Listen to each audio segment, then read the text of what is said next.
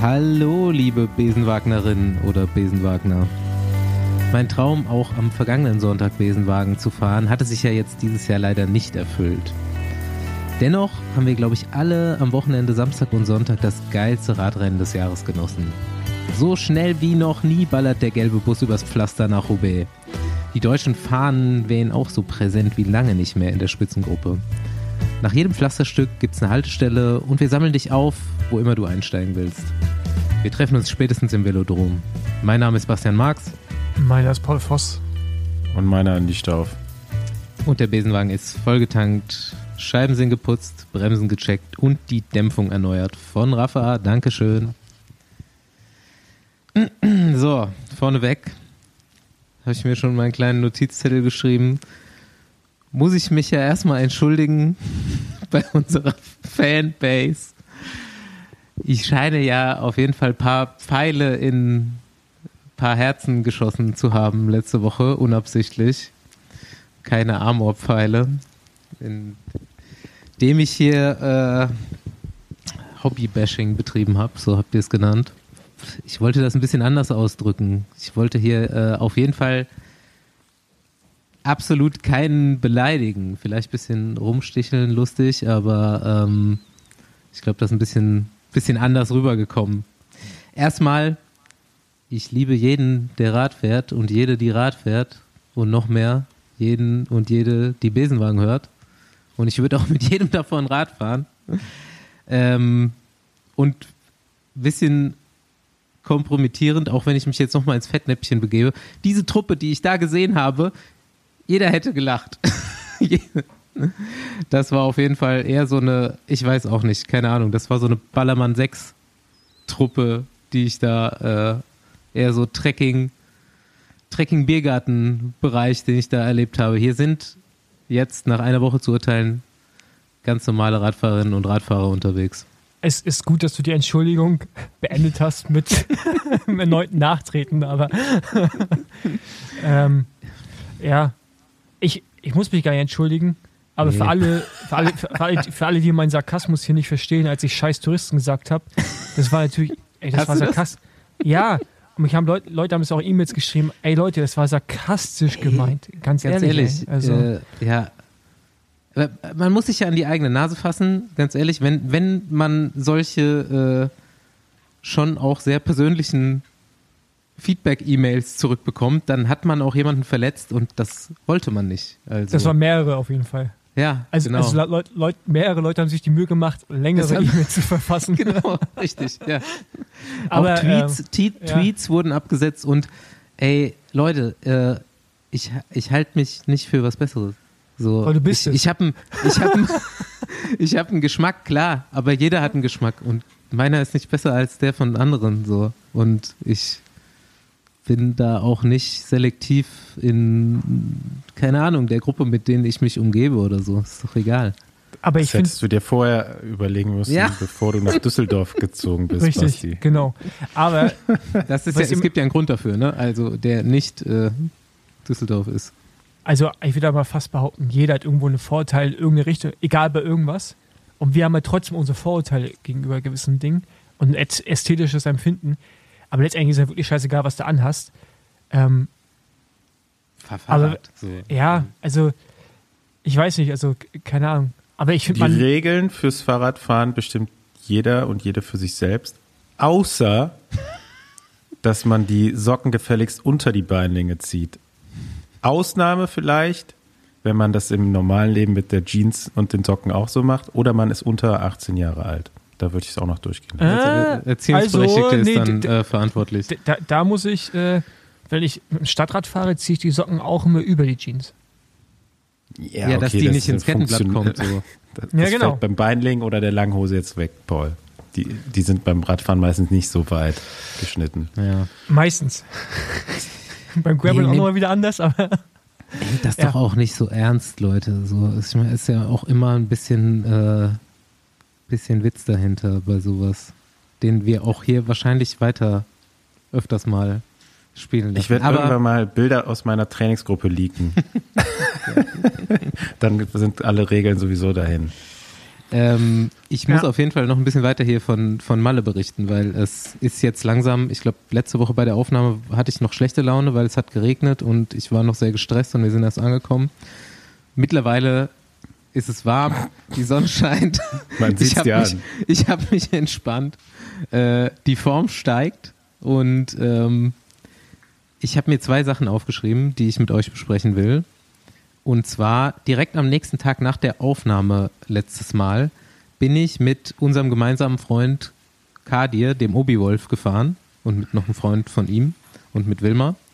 Und wir haben uns bei McDonalds getroffen in Inka und dort saßen Kadir und sein Kumpel erstmal und haben schon Pommes gegessen. Nach, ich glaube, einer halben Stunde Fahrt von denen. Wir haben uns dann auch erstmal ein Eis reingezogen. Dann sind wir losgefahren und beim zweiten Antritt auf dem McDonalds-Parkplatz ist Kadir noch die Kette runtergeflogen. Also er hat die Kette zerrissen und ist einfach so auf der Straße länglich liegen geblieben.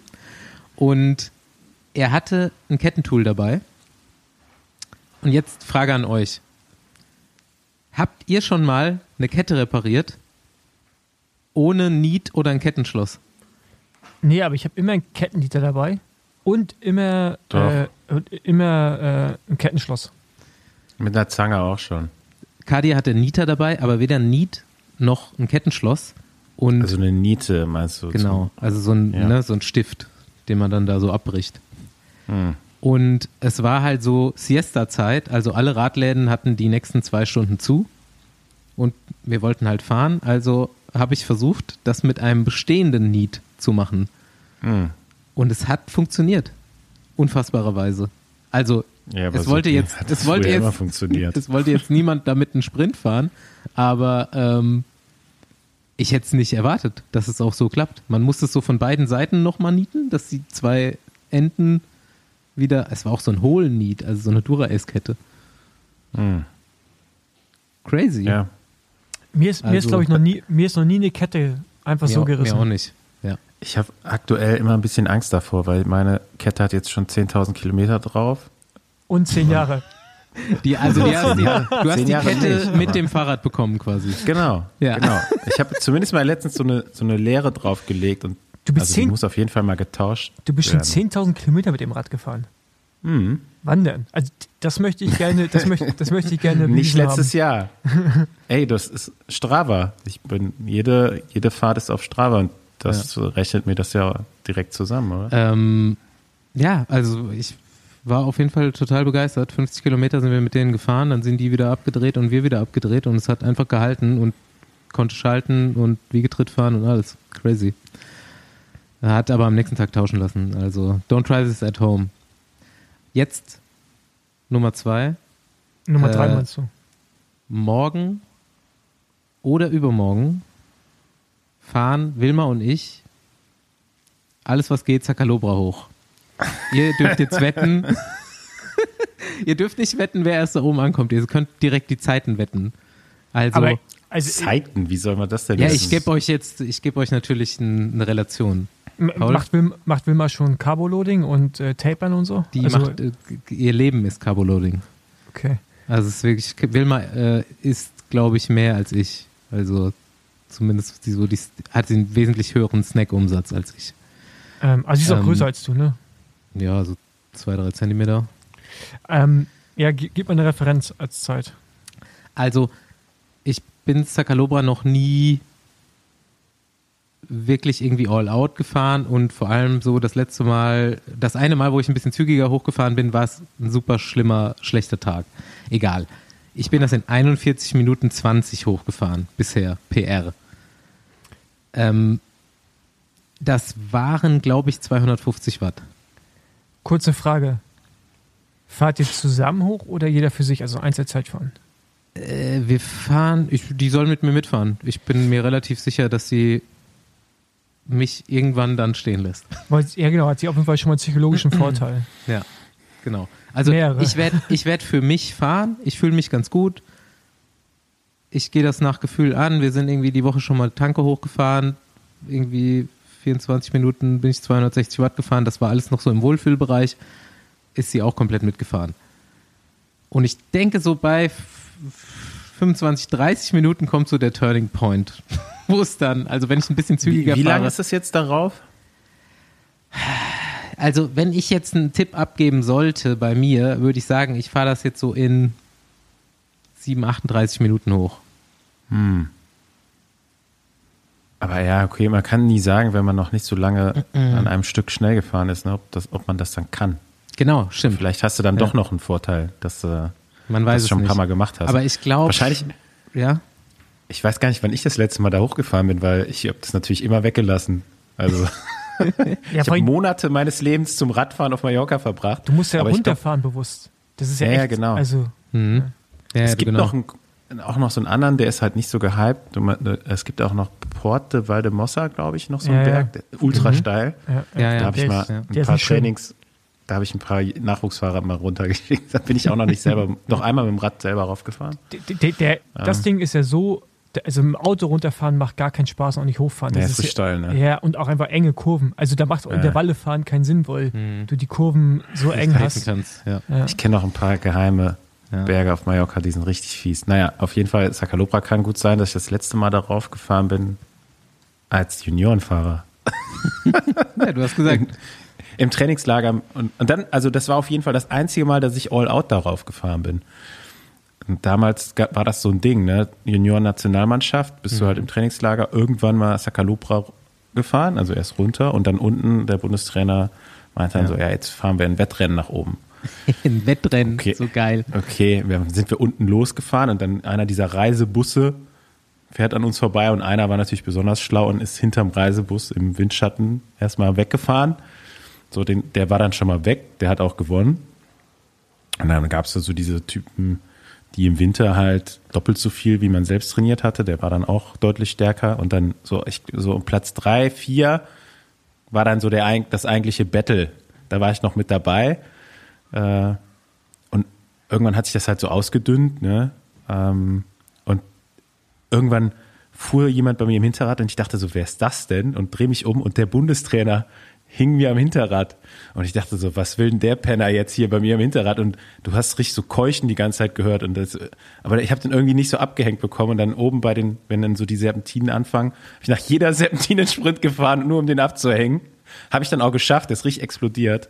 Habe ich mich schön gefreut und äh, ich glaube, ich war Vierter, Vierter oben. Wahrscheinlich meine beste Wer war, wer war der Lebens. Bundestrainer?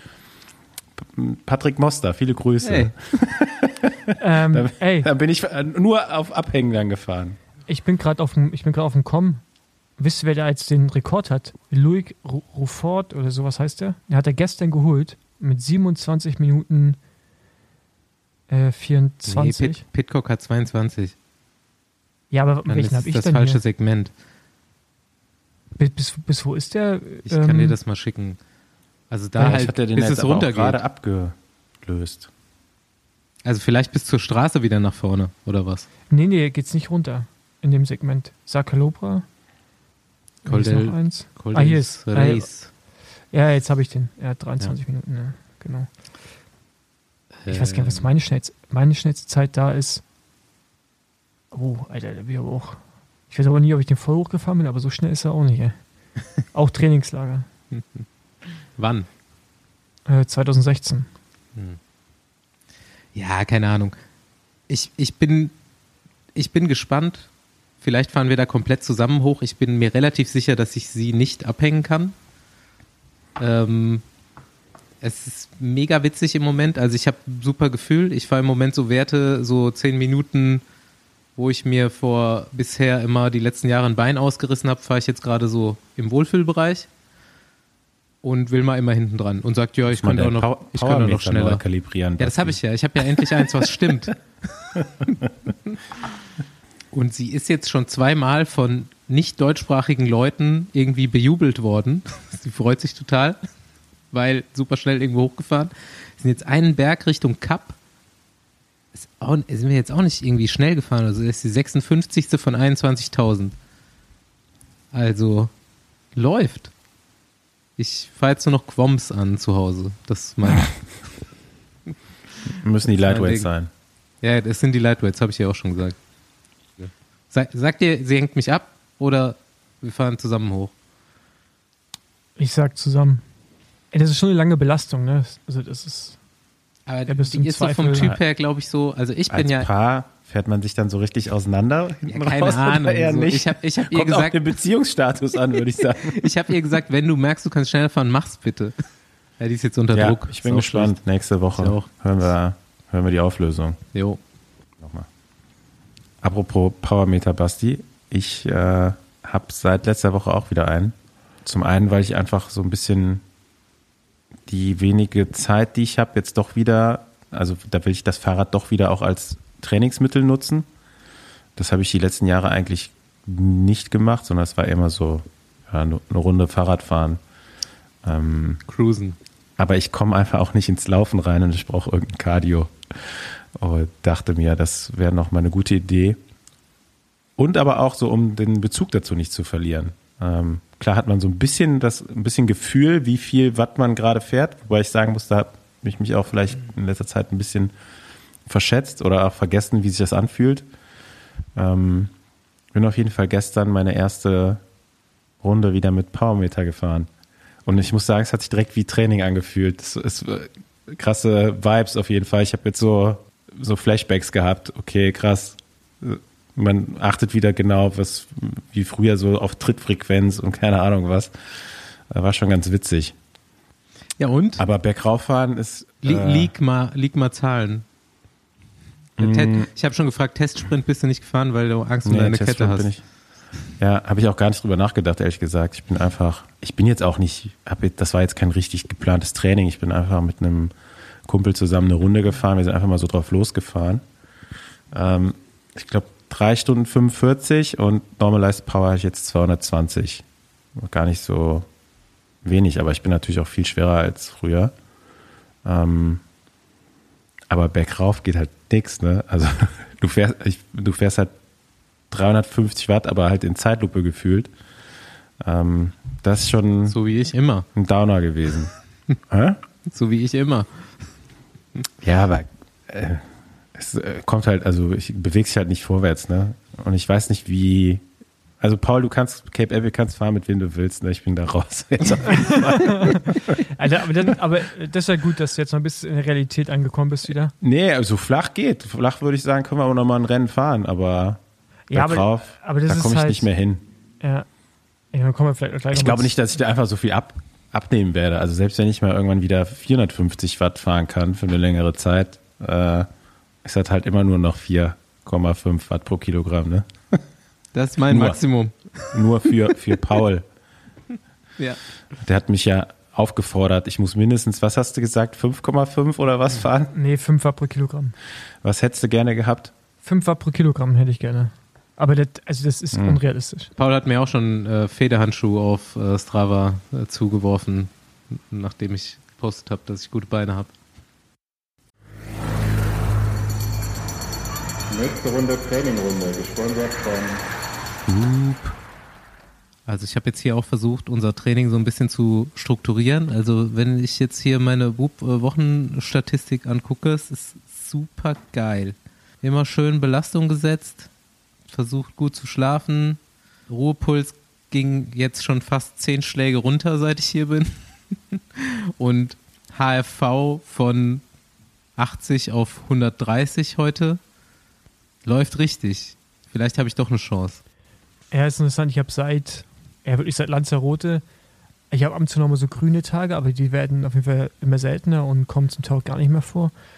Und jetzt hat der Whoop auch diese Stress, ne, wo er sagt, wie viel Zeit du in irgendwelchen Stressbereichen verbracht hast über den Tag, selbst wenn du keinen Sport gemacht hast. Und so mein, mein subjektives Gefühl bestätigt sich auf jeden Fall in den Werten. also, ohne Training auf jeden Fall auch zu viel Zeit in irgendwelchen Stressbereichen. Es ist halt so schade, äh, dass man das nicht immer so machen kann wie hier. Also so dieser Alltagsstress und ich habe halt, also was Ja. ich mega krass gemerkt habe, ist auch einfach das schlechte Wetter und die Kälte, dass mir das zusetzt, äh, dass ich halt schlechter regeneriere und ähm, das ist schon, schon heftig, was das dann ausmacht. Ja. Andi sagt immer, ich soll ein bisschen ruhiger machen, aber ich glaube, wir brauchen mal so einen Besenwagen-Retreat. Ja, ich kann das anleiten. mein mein Stressmonitor ist nämlich eigentlich ganz okay.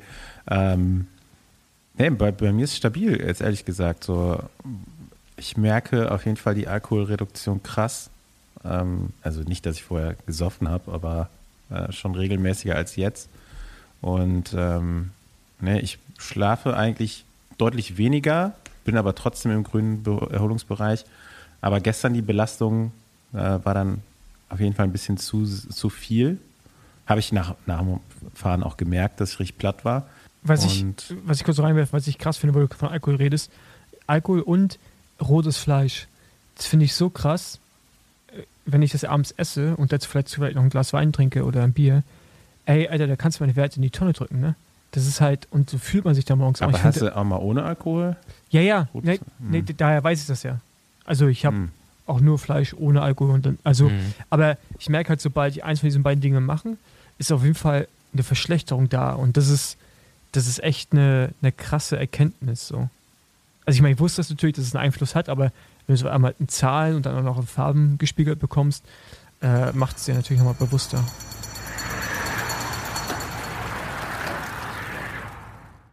Was, was steht hier in unserer äh, Redaktionsplanung drin? Es gibt eine UCI-Sanktion gegen wen? Gegen einen. Ja, also Vorsicht. Ähm, ich bewege mich ja jetzt neuerdings des häufigeren im Mountainbike-Sektor. Mountainbike hat ja auch sehr viele verschiedene Disziplinen und ich habe aufgeschnappt letztens, dass OnlyFans vermehrt normalen Content sponsern will oder eben anbieten will und dass sie jetzt in Sportler investieren, dass sie äh, Sportler sponsern, dass die eben Videos, How-to-Videos oder aus deren Alltag, die nicht explicit Content haben, ausschließlich auf OnlyFans anbieten. Und es gibt eben einen Mountainbiker, äh, beziehungsweise ist das ein Downhill-Fahrer. Ich glaube, sie sponsern zwei Downhill-Athleten. Lewis Buchanan. Und der ist eben seit dieser Saison von OnlyFans gesponsert, hat so dieses OnlyFans-Symbol ganz fett auf seinem Helm. Und ähm, ich habe davon mitbekommen, weil ich von einem Sponsoren erfahren habe, dass die den Athleten nicht mehr sponsern deswegen. Okay. Jetzt ist wirklich so, dass die UCI diesen Athleten mit einer Sperre gedroht hat wegen diesem Sponsoring. Ernsthaft? Wegen, genau, richtig, wegen Artikel, ähm, Artikel 1.1089. Ähm, das ist eben, dass man den Sport, also A, keinen Tabak, keine äh, alkoholischen Werbedeals, keine pornografischen Werbedeals und den Sport eben immer in einem guten Image darstellen soll. Das ist die, die UCI. Porno ist mir neu. Klausel. Also Tabak und harter, harter Alkohol, ne? Du darfst ja für Bier Spirits, und Wein, glaube genau. ich, geht's. Ja, Spirits Ähm, sind's. Aber Ähm, Porno ist mir neu, dass das verboten ist. Ja. Ja, ist jetzt ein bisschen Auslegungssache, ne? Also, OnlyFans ist ja nicht eine rein pornografische Plattform. Na, so gesehen ist es ja keine. Leute bieten Ja. das da halt an, aber es ist ja keine pornografische Plattform an sich. Genau, also er macht da ja jetzt nicht Werbung für Pornos. Vielleicht sind die bei der UCI, die sich das entscheiden, nur, Nur- für den Porno-Content auf OnlyFans. Deswegen ich denke. Packen die das in eine Schublade. Ich, ich finde es ein interessantes Thema. Also für ihn wäre es halt tatsächlich jetzt ähm, karrieregefährdend, von Wettkämpfen ausgeschlossen zu werden. Ähm, ich habe das in einem Mountainbike-Magazin nachgelesen, in einem Artikel. Und ähm, die sind da auch gleich recht kritisch rangegangen äh, und haben eben so ein paar Werbepartner oder eben auch ähm, Organisationen, mit denen die UCI zusammenarbeitet, äh, angeführt und meinten so, hm, das sind ja schon irgendwie Double Standards hier, äh, wenn man für mit, mit manchen in Anführungszeichen Regimen zusammenarbeitet oder jetzt Lotto kein Problem darstellt zum Beispiel oder äh, Glücksspielgesellschaften. Naja, äh, ich, ich finde es einen spannenden Punkt, weil ich fand schon spannend, dass OnlyFans halt diesen Weg auch beschreiten will. weil es ja, ne, es ist einfach eine sich ändernde Medienlandschaft und das ist ein Teil davon. Ich weiß nicht, wie cool OnlyFans als Unternehmen ist. So, hab, man hört ja immer wieder nur so gerüchteweise, dass es auch nicht ganz so koscher da alles abläuft. Ja, okay, aber, da, aber ne, wo siehst du dann, also musst du irgendwo dann Grenzen ja, ja, ziehen. Ja, ja, das natürlich. Also. Aber es ging jetzt ähm, nur an dem Beispiel OnlyFans. Ähm, ich, ja, war ursprünglich ja, glaube ich, mal anders gedacht. Letztendlich hat sich die Plattform ja schon irgendwie eher auf so expliziten Content dann spezialisiert. Ähm, und es gibt ja auch andere Möglichkeiten als OnlyFans für Sportlerinnen, ihren Content zu, ja, nochmal exklusiver zu gestalten, zu monetarisieren. Ähm, Instagram bietet das Feature auch schon seit einiger Zeit jetzt an. Ähm, es gab auch immer mal wieder so Plattformen, wo du dir halt Grußnachrichten oder sonst was äh, erstellen lassen konntest für eine kleine Spende. Übrigens, Simon Geschke, ich warte immer noch auf die Anfrage vom Besenwagen. Ähm, Wir haben bezahlt. ja, also autorisiert die Zahlung, ja. Wenn man, wenn das nicht annimmt, dann äh, ah, okay. Wird es nicht durchgestellt. Äh, ja, da muss man sich halt überlegen als Sportler, ob man da was Gutes auf die also Gut, was Gutes anbieten also da ist ja nicht. jetzt erstmal Geld geflossen von OnlyFans an diesen Sportler, Mhm. ne? Also es ist ja ein Vollsponsoring, also es ist auch halt ein, äh, ein wahrscheinlich ein relativ großer Deal für den Athleten und hinter dieser Nummer steht, dass diese Plattform eben wegkommen will von dem nur Schmuddel. Ja, aber das, das wollen die schon, schon lange. Das zumindest habe ich mal Also ich mitbekommen. bin da jetzt nicht so du dir Thema. einfach einen Ich- Anwalt nehmen. Ja, das stimmt. Sollte kein Problem Ehrlich. werden dann. Ja, ich, äh, ich bleib da mal dran, ne? falls es da Entwicklungen gibt. In OnlyFans. Mach mal einen Test-Account. Guck dir das mal an. Ja, noch was, was hier äh, während äh, meinem Urlaub passiert ist, ist, wir chatten ja den ganzen Tag und tauschen uns irgendwelche Themen aus. Und Andi, du hast die Woche einen Link in unseren Chat reingeschossen, den ich schon völlig vergessen hatte. Es kam zum ersten Mal äh, die NCL und das live auf GCN. Äh, National Cycling League heißt das, glaube ich, ne? Ja. Habe ich mir dann auch reingezogen. Du dir auch, glaube ich. Ähm, nicht komplett, aber ich habe auf jeden Fall mal reingeschaut. Also in den USA hat ja dieses Jahr eben die NCL, die ist äh, schon, die Idee gab es glaube ich schon ein paar Mal.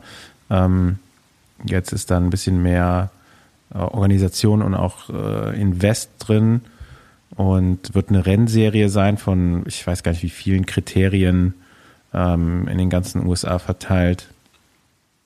Und äh, auch eben mit einer, ja, äh, neuen, mit einem neuen Format. Ähm, das wird alles als Team gefahren, also es zählt nicht mehr der einzelne Fahrer, der die Punkte einfährt, sondern das geht alles äh, auf ein Teamkonto.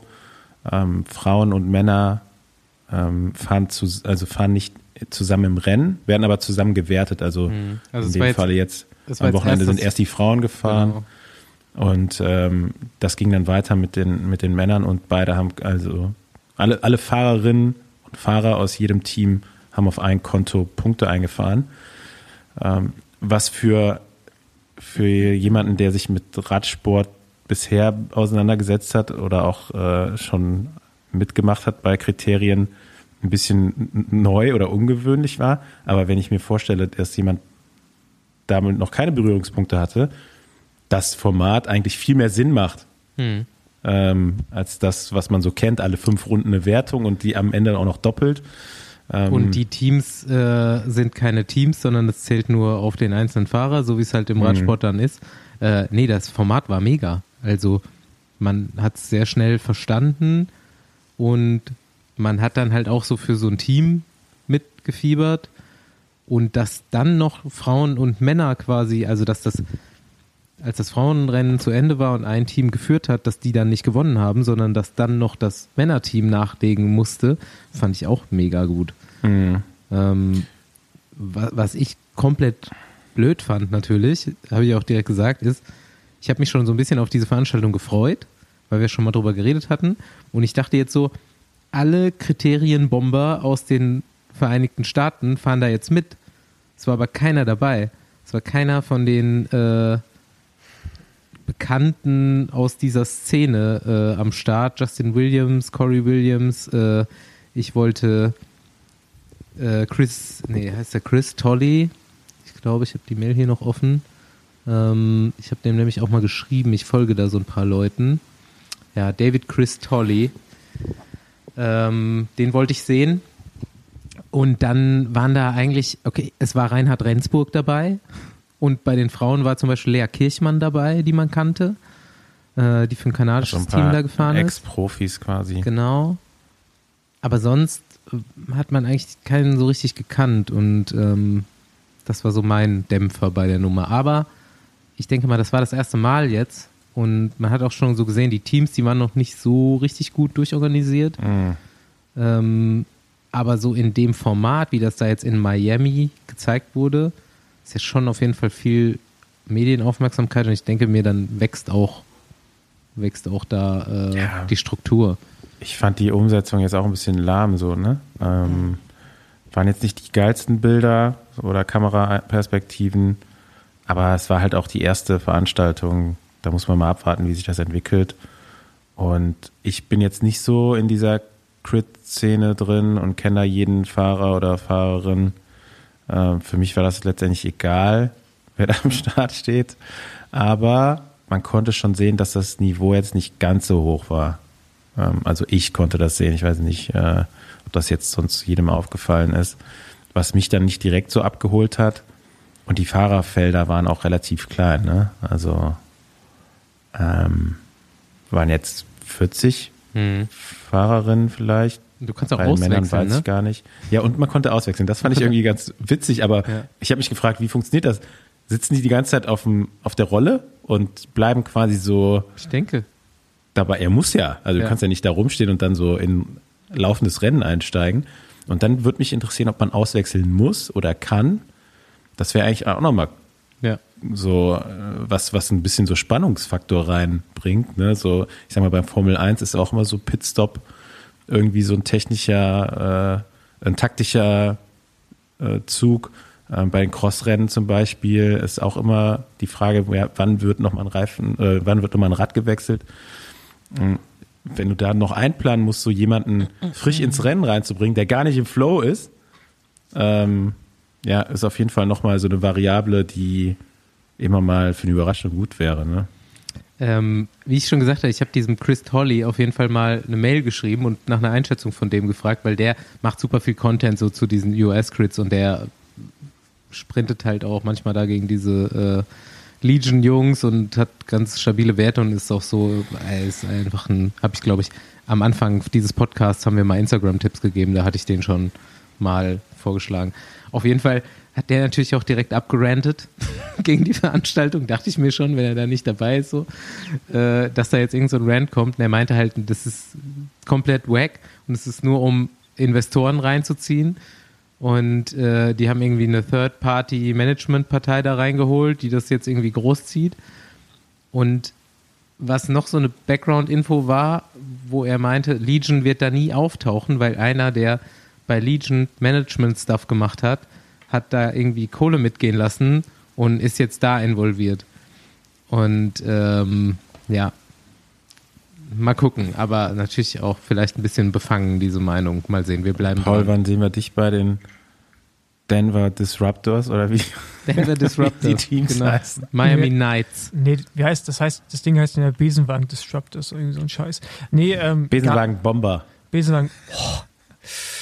So als deutsches Team Besenwagen Bomber ist auf jeden Fall auch eine Ansage, würde ich sagen. Also Ja, aber äh, man, das ist ja an Rundstreckenbomber ja, angelehnt. aber kommt, Hat nichts mit dem Flugzeug zu tun. kommt glaube ich, weiß ich, weiß nicht, wie das so ankommt da drüben, aber ähm, nee, gar nicht. Also ich fand gerade die Diskussion relativ langweilig, muss ich sagen. Aber, aber es ist halt, also ich bin da auch bei Andi, ne? Ich kenne die Teams auch nicht, von daher ist mir auch egal, wer da fährt. Ich kenne nur Legions, aber über die haben wir ja auch schon mal geredet. Das ist, glaube ich, auch so eine Riesenblase, die einfach auch irgendwie so ein bisschen sich so aufpushen, aber eigentlich auch so richtig passiert tut da gerade nichts mehr. Ey, Camp Campton fährt dieses Jahr äh, zwei große Veranstaltungen. Ja, und genau, ich hoffe, dass die die rasieren. Ja. Und ähm, nee, sonst, ich bin interessant, was daraus entsteht, aber jetzt wieder auf Twitter irgendwie auch schon abgehatet wurde, das kann ich jetzt auch nicht nachvollziehen. Also entweder interessiert es einen, interessiert es einen nicht. Und ich finde so als Case Study ist es, glaube ich, interessant zu gucken, was daraus passiert oder entstehen kann. Und äh, aber mich wirst du da nicht sehen. Alter, wo soll ich mit meinem, also ich schaffe übrigens doch 1200 Watt, aber was soll ich denn damit da? Also es ist ja, also, ja, okay. Das, also, weißt du, das, aber gut, dass du das langweilig findest und hunderte Kilometer lang geradeaus fahren nicht. Ja, bist doch gut, oder?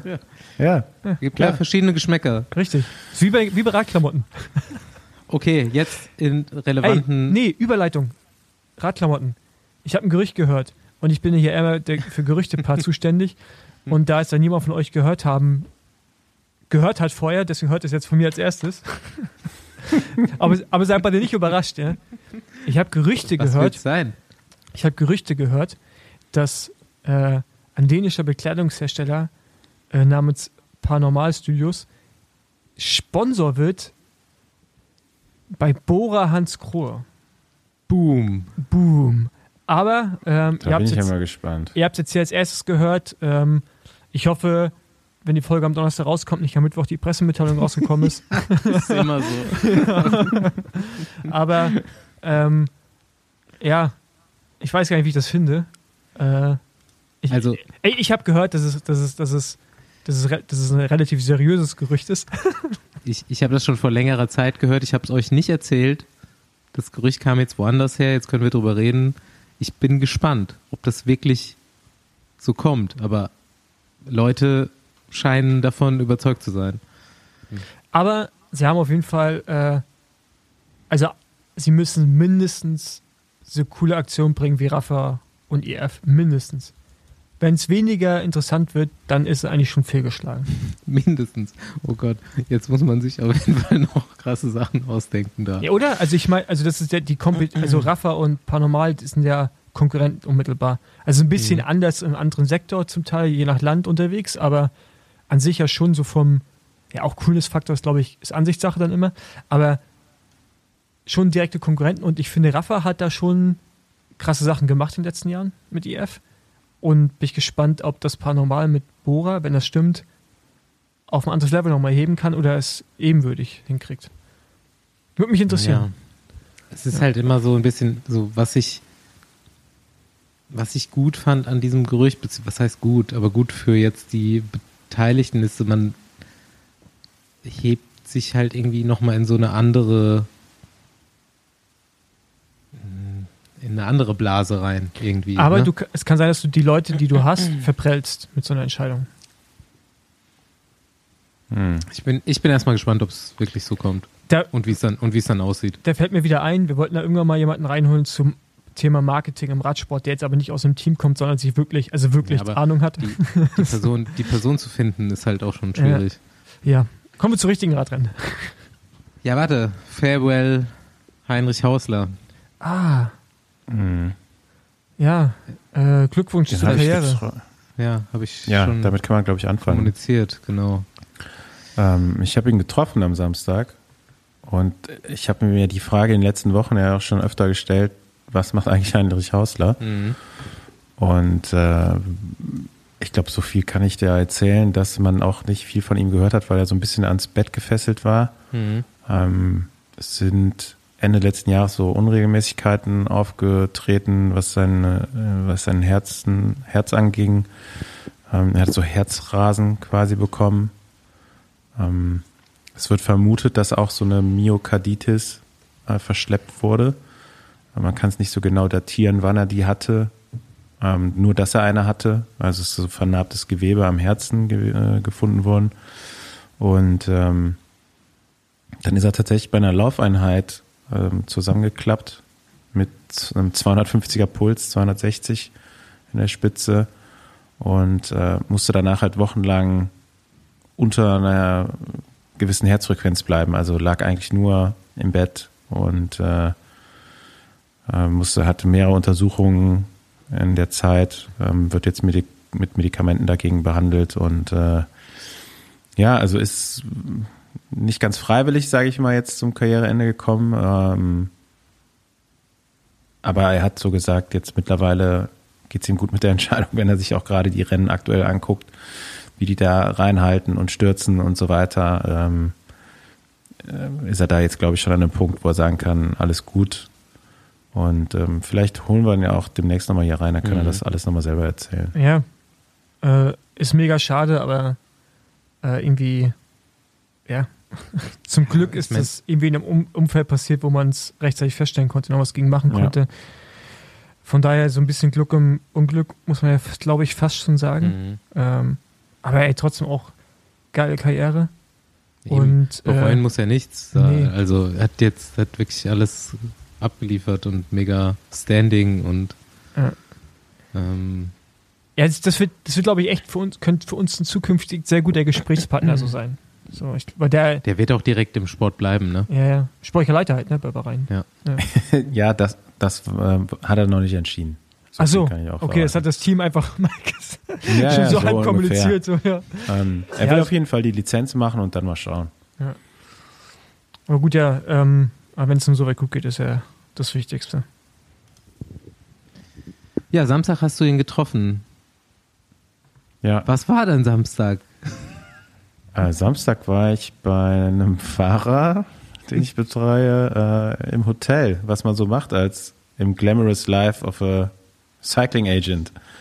Äh, in Ja. Hotellobbys abhängen und äh, Bahrain war im gleichen Hotel und da äh, sind wir uns über den Weg gelaufen. Ähm, ja, Paris-Roubaix Der Frauen war am Samstag. Fra äh, Frauenrennen war am Samstag, sonntags Männerrennen. Ich war samstags in Denain beim Start der Frauen. Hab dann mir das Rennen so von unterwegs ein bisschen angeschaut und äh, ja, ein paar Termine dann noch gehabt, samstags und sonntags Männerrennen geguckt. Von der Strecke teilweise, Juniorenrennen von der Strecke ge geguckt. Äh, die sind ja auch noch gefahren. Und dann war ich nachher im Velodrom und habe mir das Finale da an der Leinwand angeguckt mit einer Portion Pommes. Nice. Ja, ich bin vom Radfahren lange, äh, lange Einheit zurückgekommen Samstag und habe dann erstmal nur die Ergebnisse geguckt und ich habe euch ja geschrieben, so, was? Alison Jackson, wie ist das passiert? Äh, mal wieder Paris-Roubaix seine eigene Geschichte geschrieben. Äh, super Siegerin, ich habe es mir dann im Nachhinein angeguckt. Äh, crazy Rennen auf jeden Fall. Ja. Leider- Äh, ich glaube, Paris-Roubaix ist halt immer, hat, bietet immer Potenzial für spektakuläre Rennverläufe. Ähm, Frauenrennen war, glaube ich, ultra spannend bis zum Schluss, weil die, die frühe Ausreißergruppe einfach äh, ja, fast eingeholt worden ist, dann am Ende doch durchgekommen ist. Ähm, und es so völlig offen war, wer eigentlich aus der, Gro aus der Gruppe gewinnt, weil es keine wirkliche Favoritin gab. Ähm, SD Works hatte mit äh, Femke, Femke Mhm. Markus, Mhm. äh, wahrscheinlich so die bekannteste Fahrerin äh, in der Gruppe. Aber Ja, da wusste man auch deswegen- einfach nicht, was da jetzt passieren wird. Deswegen ist ja die Gruppe auch wahrscheinlich nicht eingeholt worden oder unter anderem deswegen. Ähm, äh, Longoborghini hat Longoborghini hat ja nochmal war ja fast dran mit einer SD-Works-Fahrerin am Hinterrad, die aber natürlich nicht mitgeführt hat in dem Moment. Mhm. Und ähm, da war man sich halt bei SD-Works zu einem gewissen Prozentsatz sicher, dass Femke Markus halt entweder gewinnt oder da zumindest aufs Podium fährt und deswegen äh, hat man die Gruppe da gewähren lassen. Ähm, ist dann anders gekommen. Das habe ich mir auch gerade direkt vor der Aufnahme nochmal so mehrmals in Zeitlupe angeguckt. Und ich habe jetzt erst gemerkt, die ist ja da auf der Côte d'Azur weggerutscht, also auf der blauen Markierung der Radbahn. Ist sie weggerutscht oder haben die sich berührt? Die ist, glaube ich, also ich habe jetzt, das wollte ich gerade sagen, ich habe jetzt erst gesehen, dass die Martha Lach vor ihr in dem Moment gerutscht ist. Und ich glaube, deswegen ist es passiert. Also, wer das nochmal sieht, guckt nochmal genau hin. Der Martha Lach geht das Hinterrad weg Ja, auf der blauen Markierung. Und genau dann, also Auf so eine Zehntel auf der Côte d'Azur ähm, und eine Zehntelsekunde später, glaube ich, ist einfach so, das ist ja die normale Reaktion, wenn die Fahrerin vor dir rutscht, dass du halt erschrickst und auch eine Bewegung machst. wie, wie heißt nochmal der, dieser Bereich auf der Bahn, wo man nicht fahren darf, eigentlich. Also ist ja eigentlich nicht Teil der Radrennbahn, sondern so dieser Übergang quasi vom Innenraum zur, zur Bahn. Ne, hat so einen bestimmten Namen, Paul, weißt du, was ich meine? Ja, aber ich, ich weiß nicht, wie der Also heißt. die ja. blau, blaue ist so eigentlich meistens blau oder grün. Ne? So. Deswegen äh, Côte d'Azur habe ich jetzt so im Kopf, dass das auch so teilweise genannt wird. Mhm. Das kann ich aus eigener Erfahrung sagen, ist sehr rutschig, wenn es Ja. nicht ganz abgetrocknet ist in Roubaix. Ja, ist gestürzt dann in der Zielkurve letztendlich, ne? Auch bitter. Äh, bei den Männern gab es ja auch einen prominenten Sturz im Finale, äh, den, glaube ich, dann auch jeder mitbekommen hat nach dem Wo oder am Wochenende.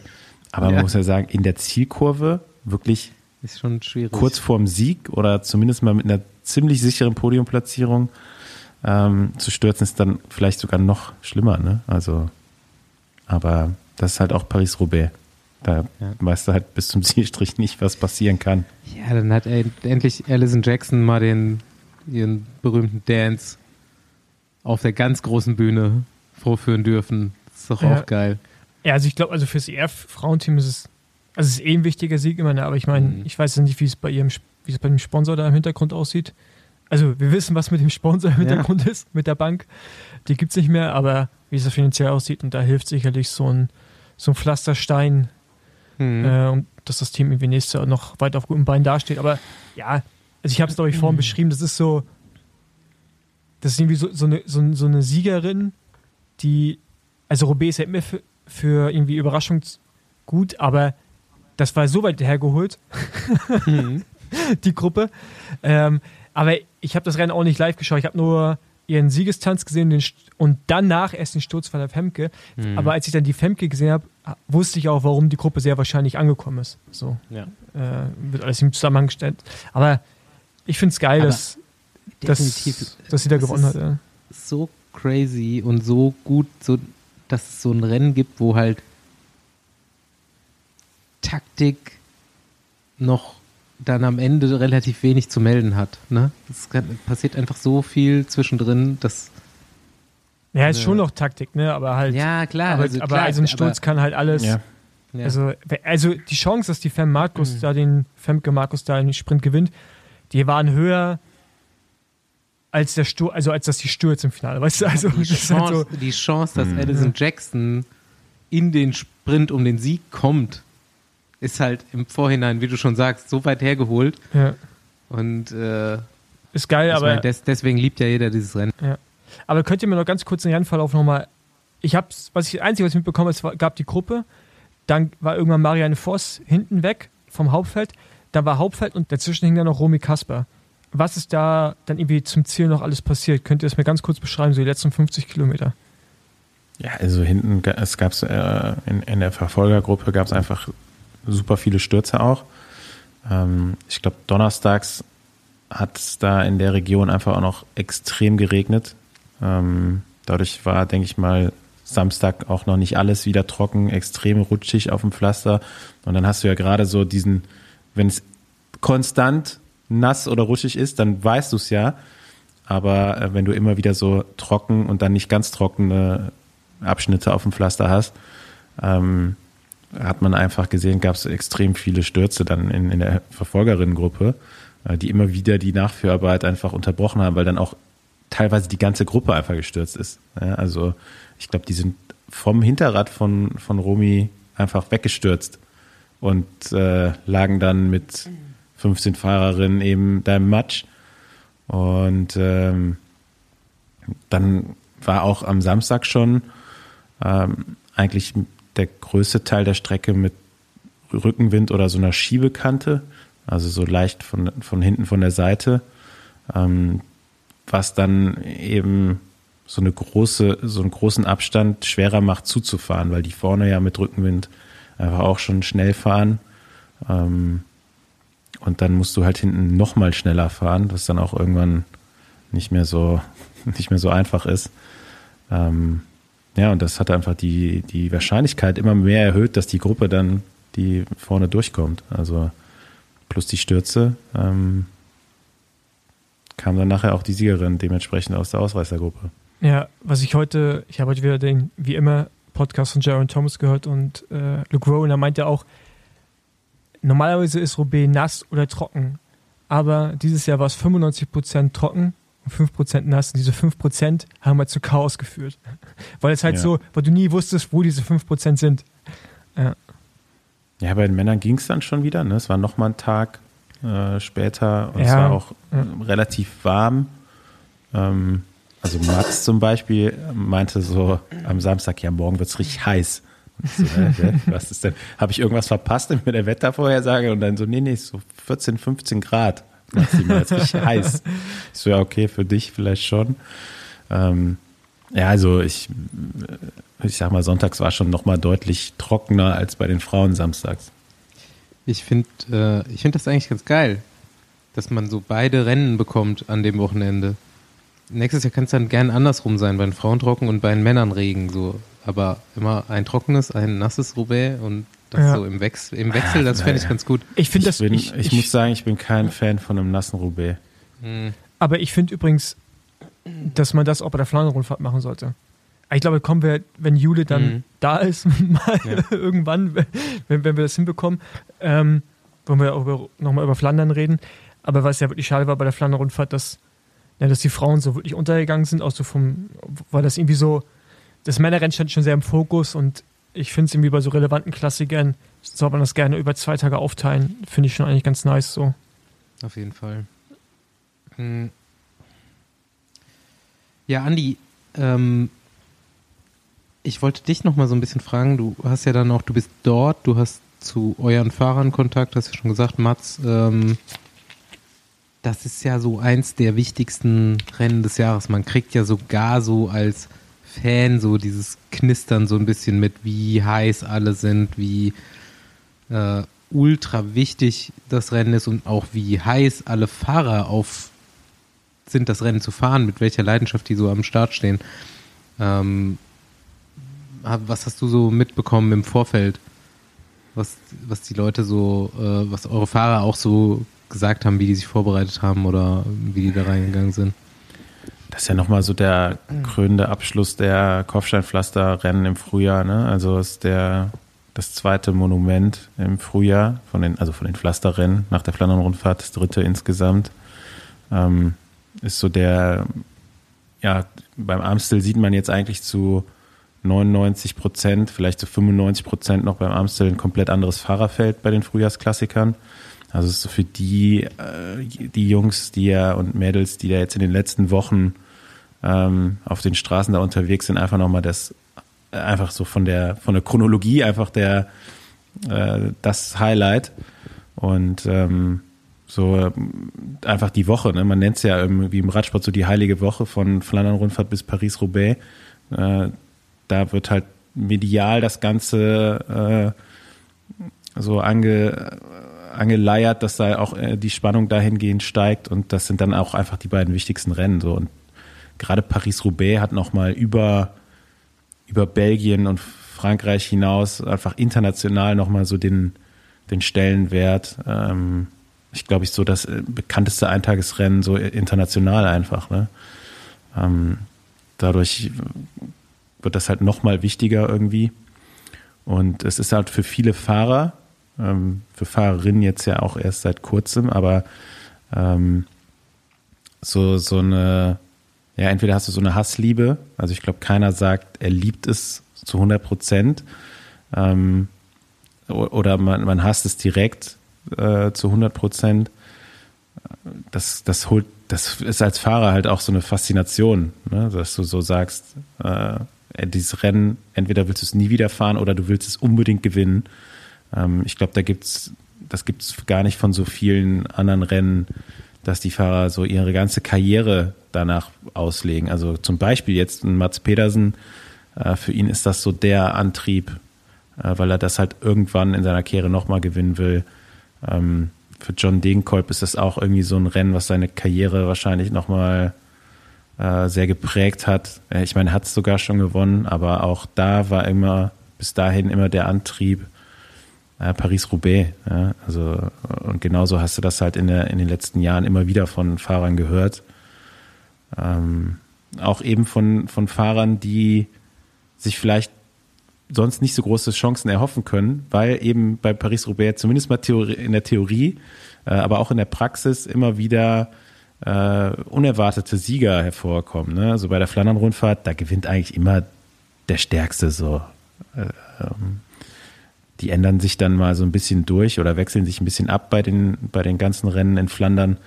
Äh, aber bei Paris-Roubaix kann halt auch mal ein Matthew Heyman, ein Tom Bohn im Sprint schlagen oder äh, ein Johann van Summeren aus einer, aus einer frühen Fluchtgruppe gewinnen. Das passiert halt eigentlich bei keinem anderen der Monumente. Und das macht, glaube ich, dann so ein bisschen die, die Faszination innerhalb des Pelotons auch aus. Ne? Okay, gehen wir rein ins Rennen. Ich habe mich erstmal mega gefreut. Ich hole ja zu den wichtigen Rennen immer so ein bisschen äh, Meinungen, Profi-Voicemails äh, vor Start des Rennens ein, die wir da seit neuestem ausspielen. Und dann haben die 80 Kilometer, glaube ich, hat man um die Gruppe gekämpft.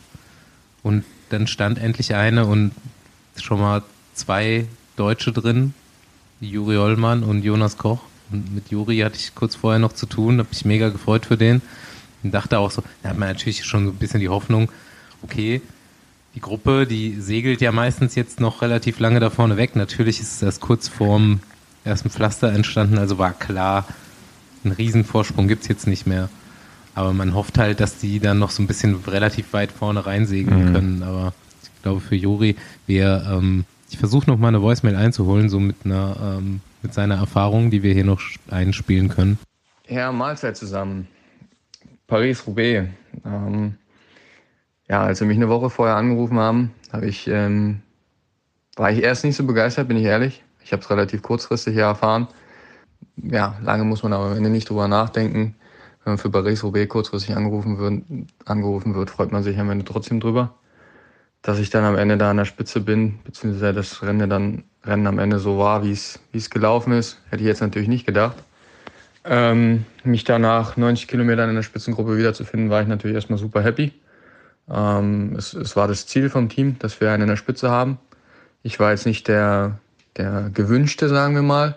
Der Gewünschte war unser Oyer Lascano, der, ich nenne jetzt mal Ekeltreter, der Zweiter geworden ist bei Dwarstor. Das ist halt einer, dem man erzählt, ja, fahr 500 Watt und der fährt 500 Watt und hört nicht mehr auf. Der wäre dann halt vielleicht aus so einer Gruppe auch sogar noch angekommen. Den, die, den Bums habe ich leider einfach noch nicht. Ähm, da war aber vielleicht ein bisschen mehr mehr im, im Kopf, ohne ihm jetzt zu nahe treten zu wollen. Ähm, nee, aber ich war natürlich super happy, nach 90 Kilometern da vorne in der Gruppe zu sein. Äh, war ja wirklich sehr, sehr umkämpft. Wir haben leider nie so die Lücke bekommen, maximal zwei Minuten und wurden ja dann so gut wie zum Arnberg wieder eingeholt. Ähm, ich sogar genau am Ende vom Arnberg. Schön mit Auge fürs Foto gemacht. Ähm, war natürlich so geplant. Ähm, und dann war natürlich cool, da mit den mit den Großen etwas mithalten zu können. Ähm, ich denke, wenn mein Winter beziehungsweise auch die Vorbereitung ohne Krankheit und ja, einfach die Vorbereitung noch etwas optimaler gelaufen wäre, fahre ich da auch ein bisschen länger mit. Um da mit anzukommen, reicht es einfach noch nicht. Aber der eine aus der Gruppe kommt ja auch noch am Ende in der zweiten, dritten Gruppe an und fährt um Platz 15. Ähm, das wäre natürlich ideal gewesen und ja, sollte irgendwo auch mein Ziel sein, denke ich. Also ich sage jetzt mal nicht 100% zufrieden. Ähm, ich wäre gerne etwas weitergekommen.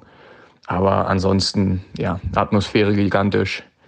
Über den Ahrenberg mit den großen Namen am Ende da zu fahren oder mit denen rauszukommen. Ähm, das Gefühl, mit denen da in der Gruppe durchzugehen.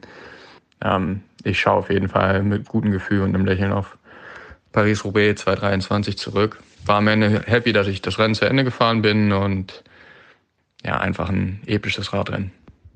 Wenn du da als erster Fahrer in, in die Pflasterstücke reinfährst, so die, der ganze, die ganze Begeisterung der Menschen, die da schon stundenlang auf dich warten, ist wahrscheinlich noch mal am, am größten bei den ersten Fahrern.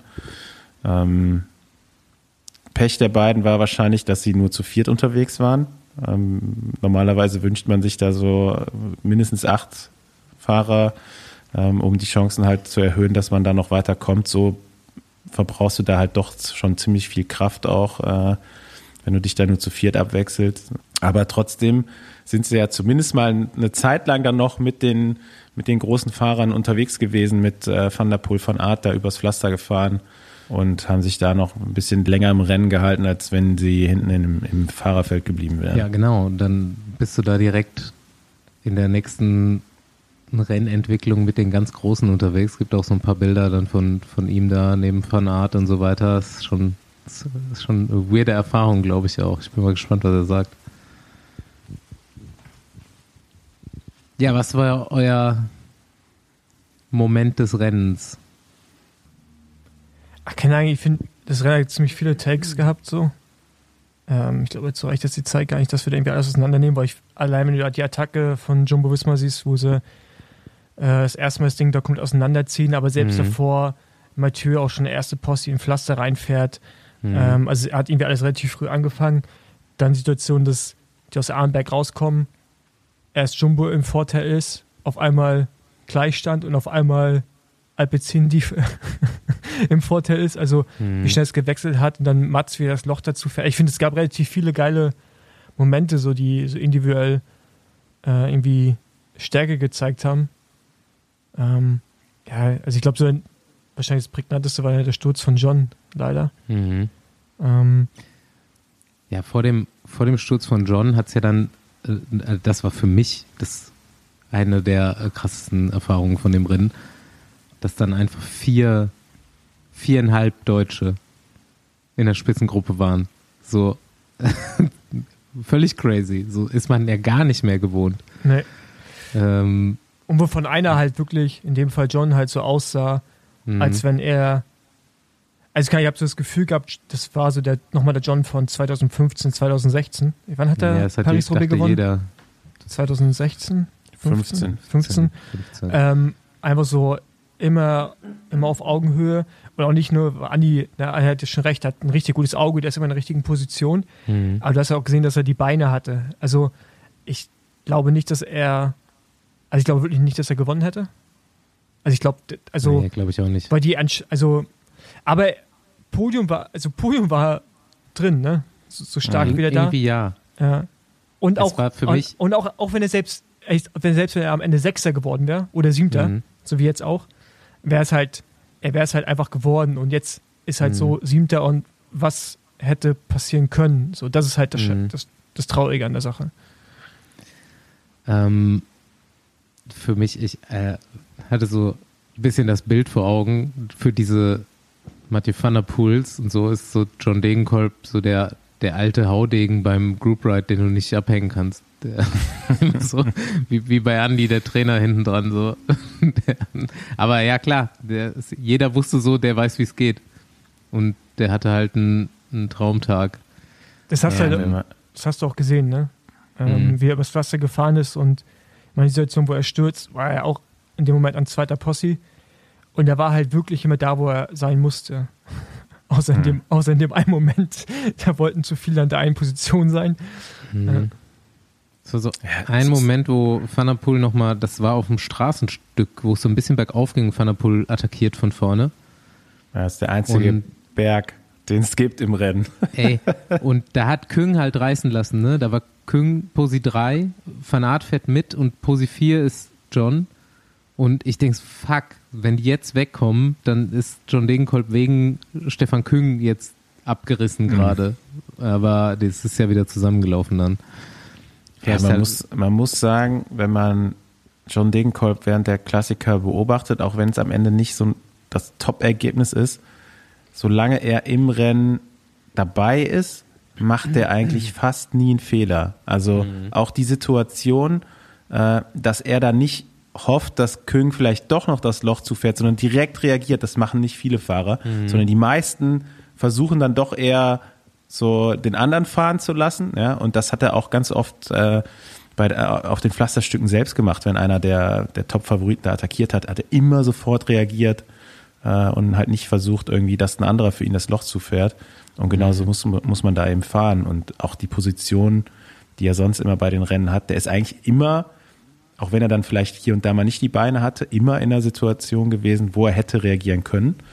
Ähm, Das bringt natürlich auch die Erfahrung mit, die er jetzt hat. Und Äh, Wenn es dann so ein flaches Rennen eben ist wie Roubaix, dann hat er natürlich auch noch was drauf. Ich weiß nicht, wie, da sind die, glaube ich, die anderen einfach sonst berghoch noch äh, zu stark wieder äh, geworden, sagen wir mal geworden. Ne? Er war ja doch auch schon immer da mit vorne dabei, aber äh, Also Aber Pogacar und Co. fahren halt bergauf doch mal deutlich stärker. Aber was er jetzt halt wieder hatte, ist halt dieses, was einer, ich, also ich glaube auch, dass wirklich so dieses Watt pro Kilogramm halt über längere Zeit und so, das ist halt, da wird er nicht mitfahren können. Aber was er halt hat und was er auch ausgespielt hat, ist halt dieses Punchige, ne? so halt in, richtig zu reagieren und dann auch äh, immediately dieses Loch zuzufahren und wie bei der Küng-Sache alles am Ende auch wieder zufahren können. Und es hat natürlich da mega geholfen und äh, Also für mich hat er die hat er die perfekte Show schon geliefert. So, es tut mir leid für ihn, dass er nicht zeigen konnte, für was es gereicht hätte am Ende, aber in dem Moment, wo er da Siebter wird und noch vor Walscheid und Rex reinkommt, ist es ein mega geiles Ergebnis und vorher hat er einfach gezeigt, was er kann und ich weiß nicht, bei Thunderpool weiß ich nicht, fährt er jetzt, glaube ich, auch nicht mit. Ich denke, bei dieser Thunderpool Fan Art Attacke fährt er nicht mit. Ja, ich jetzt gar nicht sagen. Ja, Das man, ist das- weiß es man- nicht, man weiß- man weiß es nicht, Ja. ne? Also es ist halt auch die Frage, ob, also ne, die, in dem Moment, also dem Moment, wo, wo John ja stürzt, geht ja Van Art. Das heißt, Van der Poel hatte ja auch so einen Moment, wo er, also wo er auch nicht 100% war. So, und das nur Wout halt fährt. So, und dann ist ja jetzt auch gerade die Frage, fährt Van der Poel hin, wo er Wout schon einen Platten hat, oder war Der Poel erst da und dann kam der Platten? Es sind so ganz viele Fragen und da ist genau die Frage, Hm, Der war schon dran. war schon dran, ne? Der hat Ja. in der Kurve quasi platt gefahren. Ja. Und aber dann ist ja, na und dann das nächste Ding so, hätte von Art diese Attacke so fahren können, wenn der Sturz nicht passiert wäre, weil die Straße eigentlich in dem Moment ja voll war. Also sind so, ich finde, das sind so, so ganz viele äh, äh, Möglichkeiten. Man wird man es nicht wissen. Ähm, man kann aber schon sagen, dass dass am Ende halt wie bei Roubaix auch mehr Glück dazugehört, ne? So und äh, einer hatte ganz viel Glück an dem Tag, war auch ganz viel oder ganz oft kurz davor, nicht mehr so viel Glück zu haben. Mhm. Ähm, und äh, ja, hat sie halt dann einen Sieg geholt und alles, was drumherum passiert, ist halt mega, äh, finde ich halt mega schade. Was ich halt im Nachhinein dieser ganzen John-Sache mega traurig fand, ist, wie wir, wir halt äh, so die Reaktion medial waren, einfach, wo ich, wo ich mir denke, Alter, da, da hat halt keiner mal irgendwie einen kühlen Kopf bewahrt. Einige, ja. Ähm, und wenn du so auf Twitter gegangen bist, Alter, was bei denen los war, man. Also die hätten ja am liebsten den Mathieu Van der Poel irgendwie aufgehängt, also alle deutschsprachigen Twitter. Äh, nee, und, auch international wurde das äh, Ja. Und ja, bewertet einfach die Situation. Ja. Ne? Und ja, aber auch, aber auch so, also so wirklich überproportional. Weißt also, also man kann es kritisieren, man kann es hinterfragen, aber halt jemanden am liebsten direkt lynchen wollen, das finde ich halt so, das fand ich halt so, so, so, so ein paar Stufen drüber. Das, das Rennen catcht nicht nur die Emotionen der Fahrer, ne? sondern auch der Fans, die das Rennen halt schauen. Und äh, ich meine, der also bei mir hat der Whoop äh, Stressscore auf jeden Fall während dem Rennen ausgeschlagen. Ähm, ja, es reißt einen ja schon mit. Du fieberst ja dann auch irgendwie mit einem Fahrer mit, den du da favorisierst gerade. Ähm, klar, die Deutschen waren wahrscheinlich eher auf Seiten von John Dinkolb und äh, Max Walscheid. Aber ähm, ja, natürlich kochen da Emotionen hoch. Also das ist ja das Schöne auch am Sport. Ne? Aber ob man das dann so extrem irgendwo äußern soll, äh, ja gut, mach. Ich Gilt, weiß nicht, ja nicht nur für den Sport, ne, sondern äh, generell für Social Media. Naja. Haben wir da irgendwelche Hard Feelings gegenüber Mathieu van der Poel in der Situation? Ich, ich habe es Ich nicht so wahrgenommen, als wäre das jetzt irgendwie. Ne, wir nicht. Aber Twitter, Nee, ne? Twitter-Bubble hat Ja. auf jeden Fall Hard Feelings. Ähm, nee, also ich, also selbst wenn ich mir jetzt noch ein paar Mal anschaue, du kannst niemandem die Schuld geben. Also du kannst natürlich dir zurechtlegen und sagen, der hätte das und das machen müssen.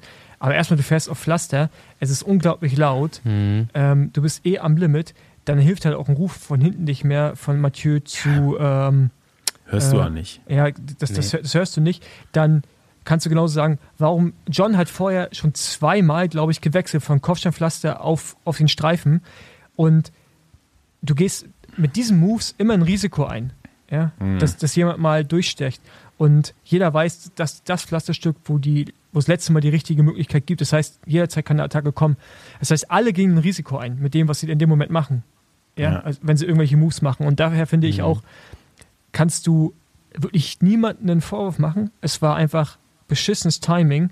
Und es hätte genauso Mathieu stürzen können übrigens, ne? Der hat sich Mein- halt, Mhm. Ja. Nee, red, red ruhig ja genau, aus. der hat halt auf dem Rad, Ähm, der blieb halt auf dem Rad und es hat halt John leider erwischt. Und ähm, das Wout dann noch einen Platten bekommen. Also es war ja wirklich so, da kam ja so ganz, ganz viel zusammen, ja, also was ja mehrmals auch diese Rennsituation, die Dynamik komplett verändert hat. Und Ja. äh, deswegen finde ich, braucht man da auch keine Hard Feelings gegen überhaupt gegenüber irgendwen zu haben. Einfach ein Rennunfall. So. Man, man kann sich die, dieses Pflasterstück auch gar nicht wirklich vorstellen, wenn man nicht mal selber hinfährt und mal ausprobiert, wie sich das äh, da fährt. Ähm, wenn man schon vorher die Pflasterstücke sieht, die mit vier Sternen bewertet sind, dann denkt man sich dann so, oh Gott, aber das ist noch mal schlimmer, weil du fährst auch da nicht so schnell wie bei den anderen, ähm, weil du halt vorher diese, diese Kurve noch mit dabei hast, also Geschwindigkeit ist relativ äh, langsam und das ist echt so uneben und teilweise hat es auch dieses, diese, diese Wölbung in der Mitte der Straße extrem, dass da eigentlich andauernd versucht wird, eben in diese Grasnarbe neben dem Pflaster reinzufahren, was aber auch schon während dem Rennen immer passiert. Ja? Also in Paris-Roubaix auf den Pflasterstücken änderst du einfach immer deine Fahrlinie, um die optimale für dich zu finden. Ähm, da werden andauernd eben von rechts nach links gewechselt und äh, davon muss man so ein bisschen einfach ausgehen, dass dein Vordermann dir in die Fahrlinie reinzieht. Ja, das äh, war natürlich da jetzt im Finale dramatisch, weil äh, drei Fahrer die gleiche Idee hatten zum selben Zeitpunkt. Ein, eine Sache, die so ein bisschen äh, ja keiner so richtig mitbekommen hat, außer Felix Mattis, äh, viele Grüße, hört mit Sicherheit auch wieder zu. Ähm, der hat ein Foto rausgekramt, wo kurz vor der Situation äh, ein paar Leute mit so einem Selfie-Stick auf der linken Straßenseite in Fahrtrichtung standen, ähm, die vielleicht, muss man sagen, ähm, Philipsen auch dazu be bewogen, also bewegt haben, vielleicht doch rechts in die, auf die Grasnarbe zu wechseln. Ähm, das weiß man nicht, vielleicht waren die auch noch weit genug entfernt, aber man muss auch sagen, der Wind kam von links. Also es war eigentlich die rechte Seite, da wollten sowieso alle hin. Und wie gesagt, man guckt bei Paris-Roubaix eben nicht, macht nicht den Schulterblick und guckt, ob da schon einer fährt, sondern du fährst halt einfach deine persönliche Ideallinie. Und äh, das war in dem Fall einfach ein dummer Zufall, dass da alle drei Fahrer diesen Move machen. Ähm, und natürlich ganz bitter für John Dinkolb. Ähm, ja, dann hat ja noch jemand äh, die Situation rausgesucht, wo Mathieu van der Poel Pascal Ackermann in die Wiese schiebt.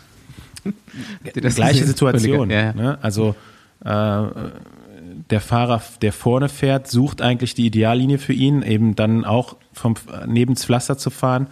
Ähm, Pascal Ackermann da irgendwie gerade am Oberlenker, kein, kein Finger an der Bremse, kann da nicht so schnell reagieren und war dann, glaube ich, auch ganz ungünstig, dass er ganz von, von der Straße oder von, von dem Pflasterstück runter musste in, ins Gras. Ähm, aber ja, so, das war jetzt zweimal, wo Mathieu van der Poel bei so einer Aktion im Bild war. Wenn man sich das Rennen nochmal anguckt, das passiert Ja, hinten im Fahrerfeld andauernd. Ja, also dass da äh, einfach die Fahrlinie gewechselt wird und man von rechts nach links wechselt, weil es auch manchmal gar nicht anders möglich ist. Ja, also du kannst dann in dem Fall nicht durch, eine, durch ein Loch durchfahren, sondern musst halt deine Fahrlinie wechseln. Ja. Und ähm, ja, das ist, warum es bei den Rennen auch so wichtig ist, dann vorne zu fahren bei den Pflasterstücken. Ja. Ja, Ich meine, man darf einfach nicht vergessen, das ist ja eh absurd, was da passiert. Du fährst mit 50 über ein Pflaster mit, mit Löchern, hast deine Hände überall, aber nicht an der Bremse, weil, weil das die Position ist, die in dem Moment am wenigsten Kontrolle dir eigentlich gibt über das Rad. Und du fährst sehendes Augen, sehenden Auges rein, dass jederzeit was passieren kann. Das ist einfach so. Also, Er, erklär, erklär das bitte mal, Paul. Ich glaube, das kann sich keiner oder wenige können sich das nur vorstellen, warum die Position an der Bremse die schlechteste ist. naja, das, du hast ja extreme Erschütterung. Wenn du Oberlenker fährst, sitzt du erstmal ein bisschen aufrechter und ein bisschen kürzer. Das heißt, du hast ein bisschen mehr Kontrolle und auch Überblick. Oder du fährst halt Unterlenker, wo du halt den Lenker auch komplett umgreifen kannst. Und an den Hebeln hast du immer so ein bisschen, weil heutzutage fahren auch alle die Hebel so eingedreht nach innen und dann auch eher tendenziell äh, gerade, also die, die Fläche, wo die Hand aufliegt, ist eher gerade, also sogar leicht nach unten. Das heißt, du hast immer so die Gefahr, dass du so ein bisschen rüberrutscht. Ja? Und du sitzt natürlich in dem Moment auch sehr lang auf dem Rad. Das heißt, mehr Gewicht Richtung Vorderrad Mhm. anstatt Hinterrad, was auf Pflaster nicht gut ist. Ähm, und somit gehst du automatisch in Obergriff, also Oberlenker oder Unterlenker. Aber Unterlenker ist dann auch immer so, du hängst nicht direkt an der Bremse, weil du brauchst eigentlich alle deine Finger, um den Lenker festzuhalten. Das heißt, Ja. so schnell wie vor dir was passiert, kannst du in der Regel nicht reagieren. Das siehst du auch in den Stürzen, weshalb die immer direkt so drastisch sind und die von hinten auch immer noch mal reinballern. Ähm, Kann, kannst du auch nicht äh, die ganze Zeit drauf gefasst sein, so, sonst Ja. verlierst du da auch einfach jedes Mal ein bisschen Meter, so, ne? Einfach Ich- davon ausgehen, dass alles gut geht. Ja, hoffen. Also ich Ja. kann mich noch genau dran erinnern, als ich mein erstes Roubaix gefahren bin, äh, eins der ersten Pflasterstücke, wo dann halt auch noch ein großes Feld äh, drauf fährt. Ähm, in dem Jahr war es extrem staubig, also dass du auch teilweise echt gar nicht gesehen hast, wo du hinfährst. Und äh, ich weiß noch genau, dass ich hinter Thor Huschow damals gefahren bin, auch ein großer Fahrer.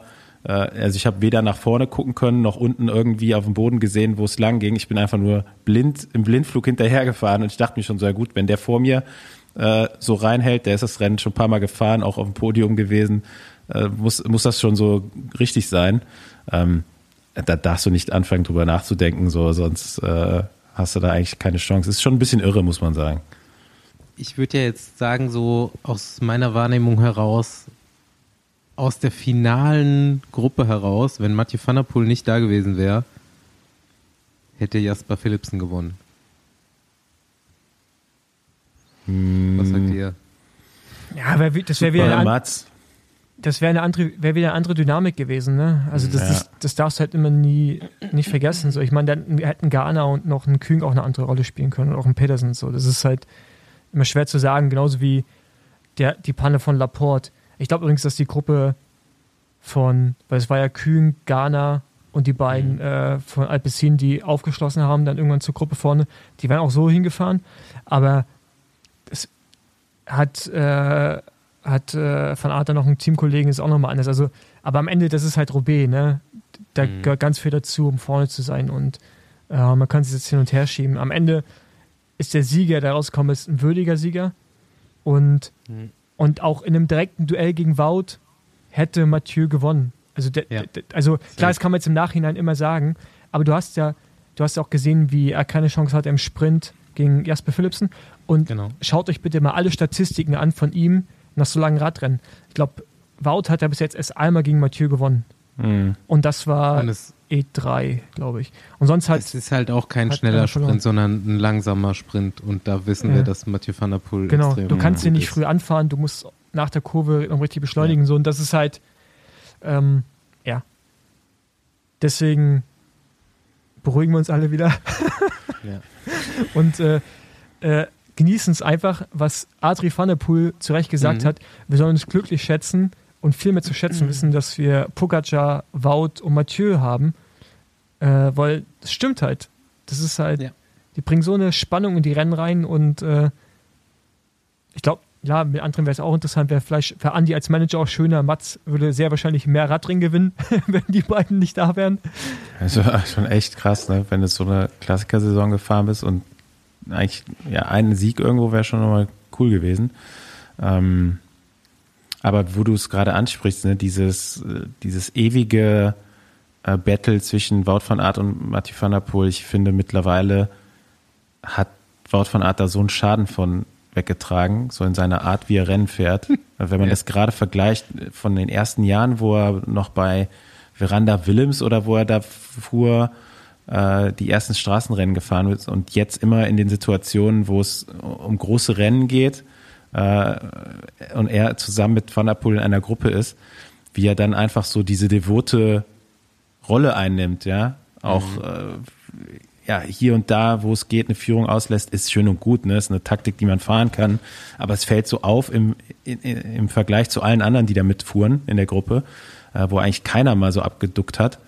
Ähm, und du siehst eigentlich, dass er dann nur noch passiv bleibt, so, ne? Ja. Die Attacke, die er am Ende fährt, würde ich jetzt gar nicht sagen können, ob er die fährt, weil er gehört hat, dass ein Sturz passiert ne, oder es mitbekommt oder ob die wirklich geplant war. Ähm, natürlich wollte er nicht mit Philipsen und Pedersen auch noch äh, da ankommen und wollte vielleicht dann die Gruppe splitten immerhin. Aber auch dann äh, glaube ich, dass da der Druck in Belgien mittlerweile auf denen auch so groß wird. Das kann man sich gar nicht vorstellen. Ja? Also wenn man hier von einem, von einem deutschen Fahrer irgendwas erwartet, äh, dann ist das da eine Million Mal so hoch. Äh, und ich glaube, das wirkt sich auf jeden Fall auf die Mentalität aus.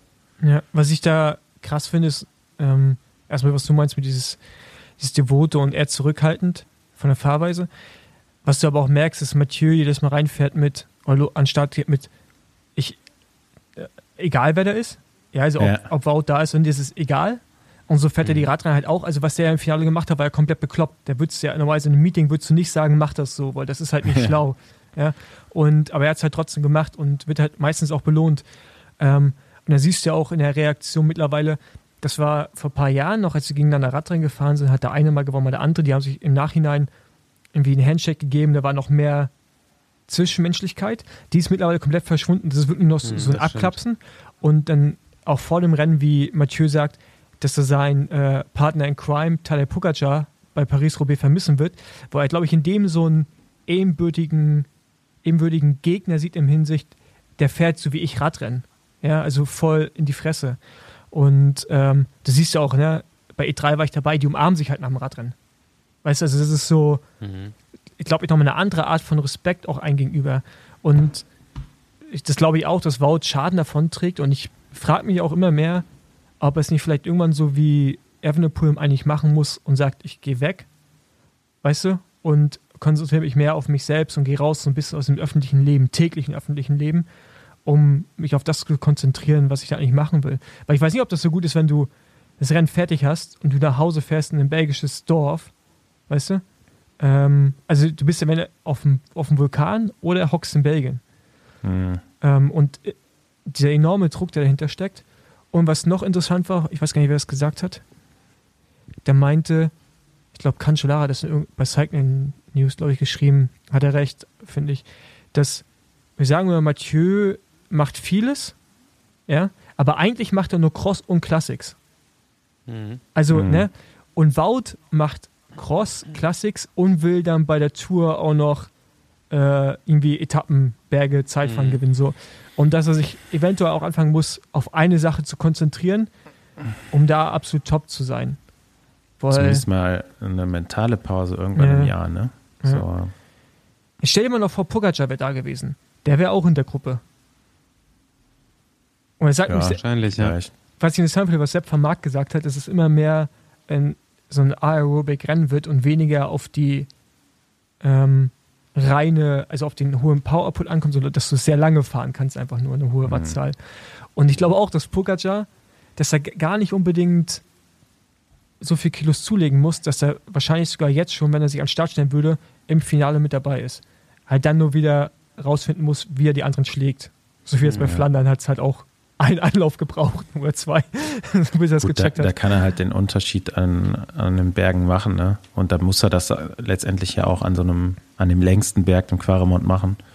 Ähm, ob man das, ob man Paris-Roubaix noch mehr zu so einer Ausdauer, so, so einem Ausdauer-Härtetest machen kann, als sie in diesem Jahr eh schon gemacht haben, weiß ich jetzt nicht. Ja, früher Und dann hast du dann noch, doch ne? viele ja, aber ich meine, wie früh willst du anfangen? Ja, die sind, glaube ich, 120 Kilometer, äh, haben die sich nur in die Fresse gehauen. Und äh, davor sind die auch schon gerast. Also, was hat denn jetzt am Ende ein 47er Schnitt? Und ähm, der hat ein super starkes Team auch dabei. Ja, ne? Was ich krass also, finde, ähm, was du bei Rex gesehen hast, bei Walscheid und dann auch bei Koch, die waren natürlich irgendwie auch, gerade Koch war ja auch in der Spitzgruppe, aber wie er auch beschrieben hat, gut gefühlt und auf einmal war der Stecker gezogen. Und das hast du ganz oft gesehen aus Leuten in der Spitzengruppe, wo auf einmal die, auch Ghana hatte ich irgendwie irgendwo gelesen, der hat sich gut gefühlt, auf einmal war, mhm.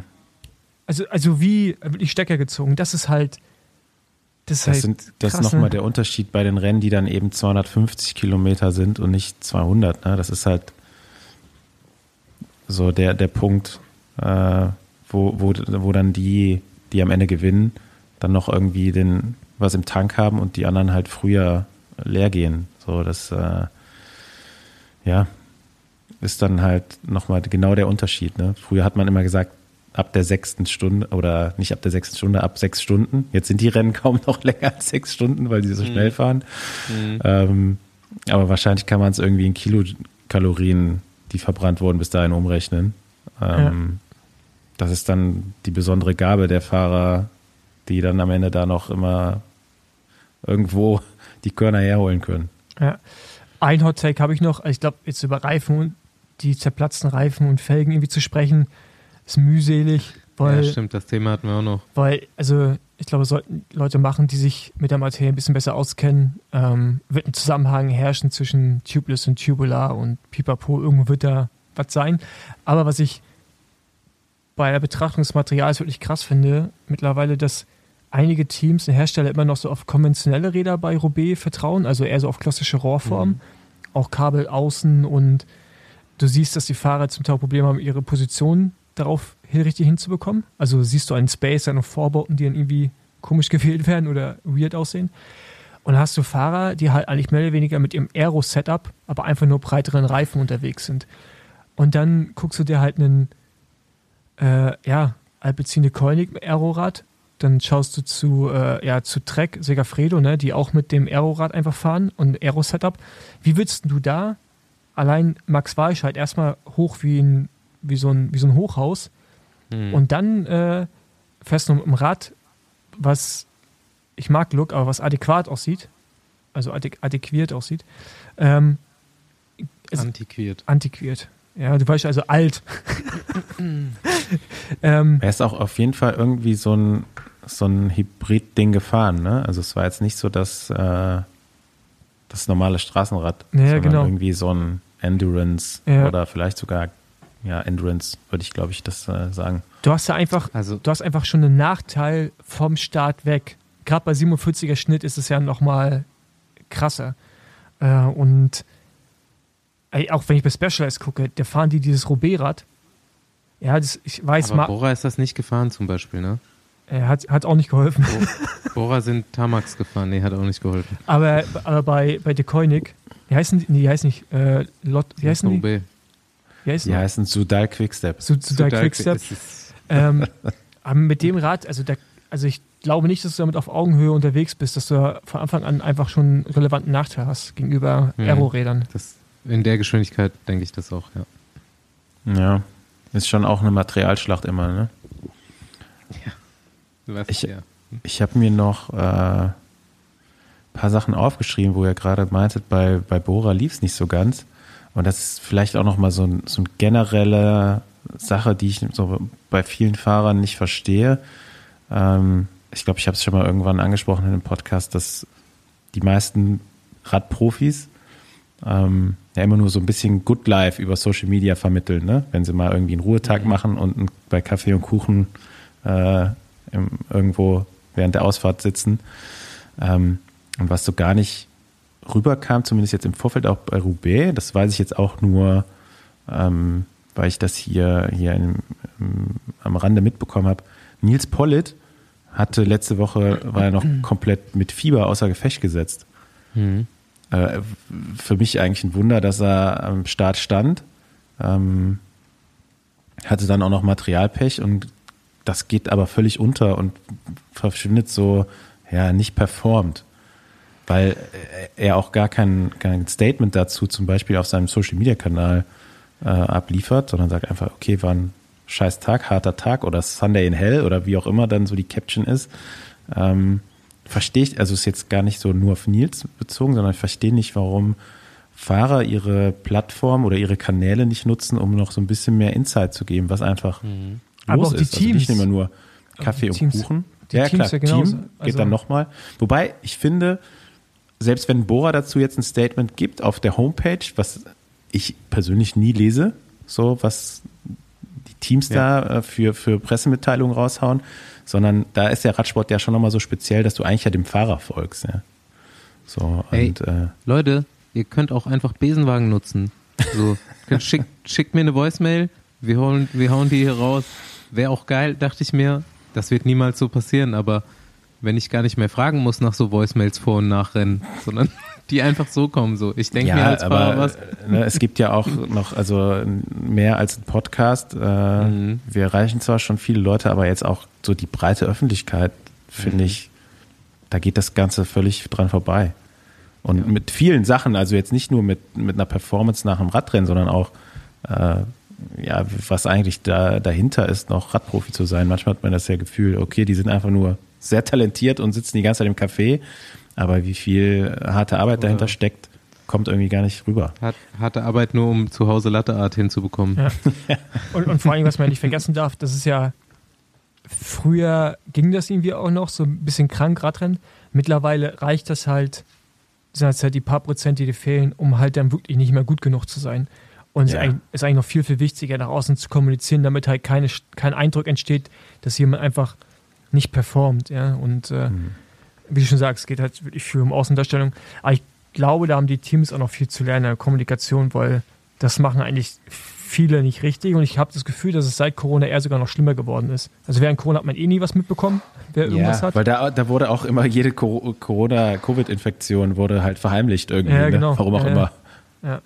Und äh, das zieht sich jetzt irgendwie gerade sofort, aber du, da kann, brauchst du nur plus zum kleinen Team gehen. Also jetzt erfahre ich ja auch über Umwege andauernd, wer dann irgendwo irgendwie krank ist und man, man ja, ich finde ich find das dann schade, weil das dann auch viele Sachen einfach erklärt. Ja. Ja. Ne, Eine, also ich habe mir noch aufgeschrieben, was eigentlich für eine, was war, ist eigentlich die letzte Saison von Peter Sagan bisher für ein Trauerspiel? Shit, ne? Ja, Ey, hab ich er stürzt auch- auch, einfach jetzt Ja. bei seiner letzten Flandern-Rundfahrt und Roubaix raus. Er stürzt sogar selbst äh, als erster beim, beim Sturz in Roubaix und hat ja wirklich mit äh, blutigem Gesicht da gelegen. Äh, das ist eigentlich schon nicht so, wie man sich das vorgestellt hat, dass er mal aus dem Sport rausgeht, ne? Nochmal Weltmeister. Ja, nee, das nicht. Auch jetzt vielleicht kein Ich- Sieg unbedingt, aber dass er vielleicht dann doch nochmal in irgendeiner Gruppe vorne ein Ergebnis reinfährt oder so. Ähm, gerade bei so einer Karriere, ne? Also ich glaube, Theoretisch ist er ja auch der auch Typ, wenn es. Paul nicht so sieht, der Radfahrer doch dieses Jahrzehnts so äh, oder der letzten Jahre. Ähm, ja, krass, krass. Nee, nee, nee, nicht dieses Ausstieg. Jahrzehnt. Letztes, ja, ja, letztes, von letztes, 10 bis 20. letztes Jahrzehnt. Dieses Ja, Jahrzehnt. also wenn wir sagen wir die letzten zehn. Jahre, Mhm. sagen wir die letzten zehn Jahre, da ist er trotzdem immer noch der Fahrer mit den meisten Erfolgen so, ne? Mhm. Ähm, Ja, aber, okay, gut, jetzt, ich will jetzt keine Debatte aufmachen, aber wenn du jetzt einfach nur schaust, was gerade mit, was gerade Mathieu anfängt zu vollziehen ja, der oder Pogacar, wird das ist halt krass. wahrscheinlich ablösen. Ja. Ja. ja. selbst Pogacar, also ja, dieses, trotzdem. Ja. Aber wer war Ich mein- schon dreimal Weltmeister in der Zeit, ne? Er Ja. ist halt auch trotzdem der Typ, der den das vielleicht auch nochmal anstachelt. Der wird nicht so dann abtreten wollen. Ich glaube, da ist die Luft raus. Ja, glaube ich auch. Also, also ich weiß nicht, wie der sich nochmal davon jetzt erholen soll. Also So, das ist ja ich- auch mental, ne? Rund, um- rund um Köln vielleicht noch. Ähm, noch eine Sache habe ich, ich weiß gar nicht, ob wir diese wirklich besprechen können. Äh, erste Fahrerin am Wochenende, die mir aufgefallen ist, ohne Handschuhe, Lotte Kopecky. Das ist, glaube ich, aber auch so ein Ding der Belgier, dass man Paris-Roubaix ohne Handschuhe fahren muss. Ähm, bei den Männern habe ich tatsächlich kaum, kaum Fahrer gesehen, die ohne gefahren sind. Aber was ich krass finde, dass alle nach dem, nach dem Rennen so die, die Hände offen haben, ne, mit Blasen und so weiter. Anscheinend gibt es da nicht so ein richtiges Hausmittel gegen. Also man sieht immer so getapte Finger. Äh, Ich habe mir damals auch so ein bisschen die Finger getappt, wobei ich nicht, heute nicht weiß, warum. Ähm, und dazu ist mir noch eingefallen, gibt es eine Urban Legend. Steffen Wesemann im Vorfeld auf Roubaix auf so einer Vibrationsplatte trainiert. Mit Fahrrad. Mit, also Vorderrad quasi auf so eine Vibrationsplatte Mhm. gestellt, auf der Rolle Die waren dann. mal super innen so eine Weile lang. Ja, ja. Und dann das Ding Vollgas aufgedreht und dann so, da, da, da, da, da, also die Vibration quasi, die Erschütterung simuliert, Ja. um seinen Körper darauf vorzubereiten. Führt kein Weg dran vorbei. Steffen Wesenmann haben wir ja schon äh, aktiviert quasi. Muss jetzt demnächst mal auftauchen hier im Besenwagen. Du, der, mu- der muss auch das der, Bild wieder vorher mit der, mit der Rolex Ja, genau. oder was auch immer und der fetten Goldkette. der muss sich einen Vorteil erhaschen auf der Rittelplatte, damit er das Trikot offen lassen kann, mit der Goldkette raushängt. War, Muss- war, kein, war keine Rolex, war damals ein, äh, so, so eine kleine Manufaktur, die Sponsor war bei Wiesenhof tatsächlich. Und äh, da hatten alle Fahrer so eine. Uhr Und er hatte so eine Special Edition auf jeden Fall. Wenn wir ihn befragen. Alright, Jungs. Nee, eine Sache will ich noch besprechen. Sorry. Sorry, aber müssen wir drüber reden. Cameron Worth, Cameron Worth. Geil, ey, Halbmarathon. ey, für mich, ganz ehrlich, da muss für mich gar kein Radrennen gewinnen. Ich finde, lebende Legende, Mann. ihr? geil. Definitiv. Ja, Alter, Ich will jetzt auf was ganz anderes hinaus. Also Chapeau, ja, er fährt Paris-Roubaix zu Ende, äh, kommt irgendwo außerhalb des Time Limits oder nee, ist glaube ich noch innerhalb des Time Limits reingekommen ähm, und ein paar Stunden später läuft dann Halbmarathon am gleichen Tag. Man muss dazu sagen, er ist ja eigentlich Triathlet, ist aber auch irgendwie Teil bei Ineos Grenadiers. ja, Ähm, gleiche Sponsoren. Darf auch halt, ja. gute Rennen, paar gute Rennen mitfahren so. Ja, aber der zum fährt Beispiel halt, jetzt ne? Paris-Roubaix. Ja, aber 4, 406er Ich mein- Pace. Ich habe mir das Rennen ja heute nochmal angeguckt. Also so wirklich teilgenommen am Rennen für das Team hat er nicht. Und ich finde, Ja, der dass macht sich ein, Ja, das stimmt nicht. Der macht ich habe hinten das halt viel, geguckt. Ne? Okay. Macht hinten was? Was macht er? Er ist bei, ab dem ersten Pflasterstück immer nur im, in der Kamera gewesen, wenn die Kamera hinten das Feld Okay, angeleuchtet gut, hat. ja. Ähm, und ich finde einfach, du kannst dir als Ineos Grenadiers beim Paris-Roubaix es nicht erlauben, quasi nur mit sechs Leuten an den Start zu gehen. Vielleicht Das hatten sie aber auch nur sechs. Meinung dazu. Also augenscheinlich. Ey, die hatten Ich den jüngsten, ey, die hatten ja auch den jüngsten Starter am Ja, Start. aber der ist ja auch, man muss sagen, dieses Jahr schon überragend gefahren. Also Ja, aber trotzdem, also wenn Ähm. du ja wirklich, den, du setzt den ja nicht ein, wenn du einen adäquaten Ersatz hast, der. doch. Tarling fährt wirklich, bis er stürzt. Ja, Äh, und das tut er, das tut er aber Rennen. auch. Das tut Ja, er das- auch. ja. Ja, äh, gut, er stürzt da halt, wo viele andere auch stürzen. Nee, also, das Geile ist, nein, Luke Rowe, ey, deswegen Podcast höre ich immer vor unserer Aufnahme, weil irgendwie spielt das immer eine Rolle. Der Sturz da ist passiert. Luke Rowe sagt dem bei Recon, sagt genau in der Kurve, Jungs, hier jedes Jahr Sturz. Easy. ja, und alle- Tarling stürzt und nimmt Luke Rowe mit aus dem Rennen raus. Richtig, ja. genau. Und okay, was war Tarling? Der fährt genau in die Kurve zu schnell rein. Aber Ja. trotzdem macht er bis dahin halt einen guten Job und kommt Ja. dann sogar nochmal wieder. Also äh, Ja, das muss man schon sagen. Da war er jetzt schon vollwertiges Teammitglied, was man jetzt von seinem Triathleten-Kollegen Der nicht hat äh, übrigens, behaupten kann. Ironman-Vorbereitung gemacht. übrigens kommen wir da wieder zu, zu meiner These zurück, die ich letztes Mal schon gesagt habe. Ich glaube, du kannst beides nicht verbinden. Vollklassiker und voll GC Hm. geht auch bei einem Budget von ein paar Millionen Überschwang nicht. Das siehst du bei Jumbo. Ja. Jumbo hat jetzt auch viel Pech gehabt, aber die haben es nicht zu den wichtigen Sachen durchziehen können. Und das siehst du bei Ineos, beste Beispiel. Und also mir fällt, und du siehst es bei Sudal äh, Quickstep, Sudal Quickstep, äh, siehst du es genauso. Die, Da, äh, die, die ja. finden ja gar nicht mehr statt. Ja, es- Würde ich jetzt nicht so stehen lassen. Also Das können, meine äh, Meinung nach können, wir, hat können wir in der nächsten Lotto, Folge. hat Jumbo Wismar, sorry, äh, trotzdem eine ganz gute Klassiker-Saison hingelegt. Ähm, Aber nicht, wenn es drauf ankam. mh, Du, du bist, du bist, Andi, du bist an Siegen gemessen. ja, Auf natürlich. Flandern waren sie Ähm, nicht mal auf dem Podium. Aber sie sind Contender in beiden Bereichen, wenn es um GC geht und äh, um Klassiker. Ähm, natürlich macht es viel einfacher, wenn du wie Alp 10 Decornic zum Beispiel sagst, okay, wir fahren eigentlich nur auf Klassiker und nicht auf GC. Ähm, aber auch bei Ineos, ne? Die haben jetzt nicht den ultimativen Siegfahrer bei den ganzen Rennen. Ähm, Ghana hat eine Rolle gespielt jetzt bei Roubaix, aber ja, ich glaube schon, dass man jetzt sagen kann, dass die trotzdem noch ganz gut oder mitbestimmt waren bei den Rennen. Ja, klar. Aber es ist halt nicht so einfach, dass man sagt, man packt ganz viel Geld rein und dann funktioniert, also weißt du, dann ist das halt so wie Videospiel und das funktioniert halt. Weißt du? So, das ist halt. nee, funktioniert das sowieso nicht. Ne? Ja. Ähm, Ist schon, schon eine Aufgabe, aber ich halte die jetzt nicht für unmöglich. Weil, vor allem, weil die das haben, das Budget, ne? Wenn du siehst, bei, ähm, bei, bei Sudal Quickstep hat man in den letzten Jahren immer wieder Klassiker-Siegfahrer ziehen gelassen, Mhm. weil man eben vielleicht nicht das Budget hatte, um äh, auf allen Hochzeiten zu tanzen. Aber ja, wenn du genug hast, dann, dann geht das schon, ne? Okay, ich setze mich ins Auto, Jungs. Ich muss weiter in den Süden. Nice. Endlich mal wieder Auto fahren. Ich mal wieder Auto fahren. Okay, Gut. Noch, Noch ich weiter. koche mir ein paar Nudeln. Ja, ja, und dann, und dann da ein paar Tage und dann noch weiter Richtung Süden. Und dann nochmal weiter Richtung Süden. Irgendwann kommst du dann aber wieder an der gleichen Stelle raus. Ja, genau, das ist mein Ziel. Paul Frost in, In 80, Tagen um die in Welt. 80 Besenwagen-Folgen um die Welt. Richtig. Alright, Boys. War mal eine Wir Ehre. sehen uns nächste Woche. Ich muss Carbo-Loading machen für Sakalobra. Macht's gut. Ciao. Ciao. Tschüss.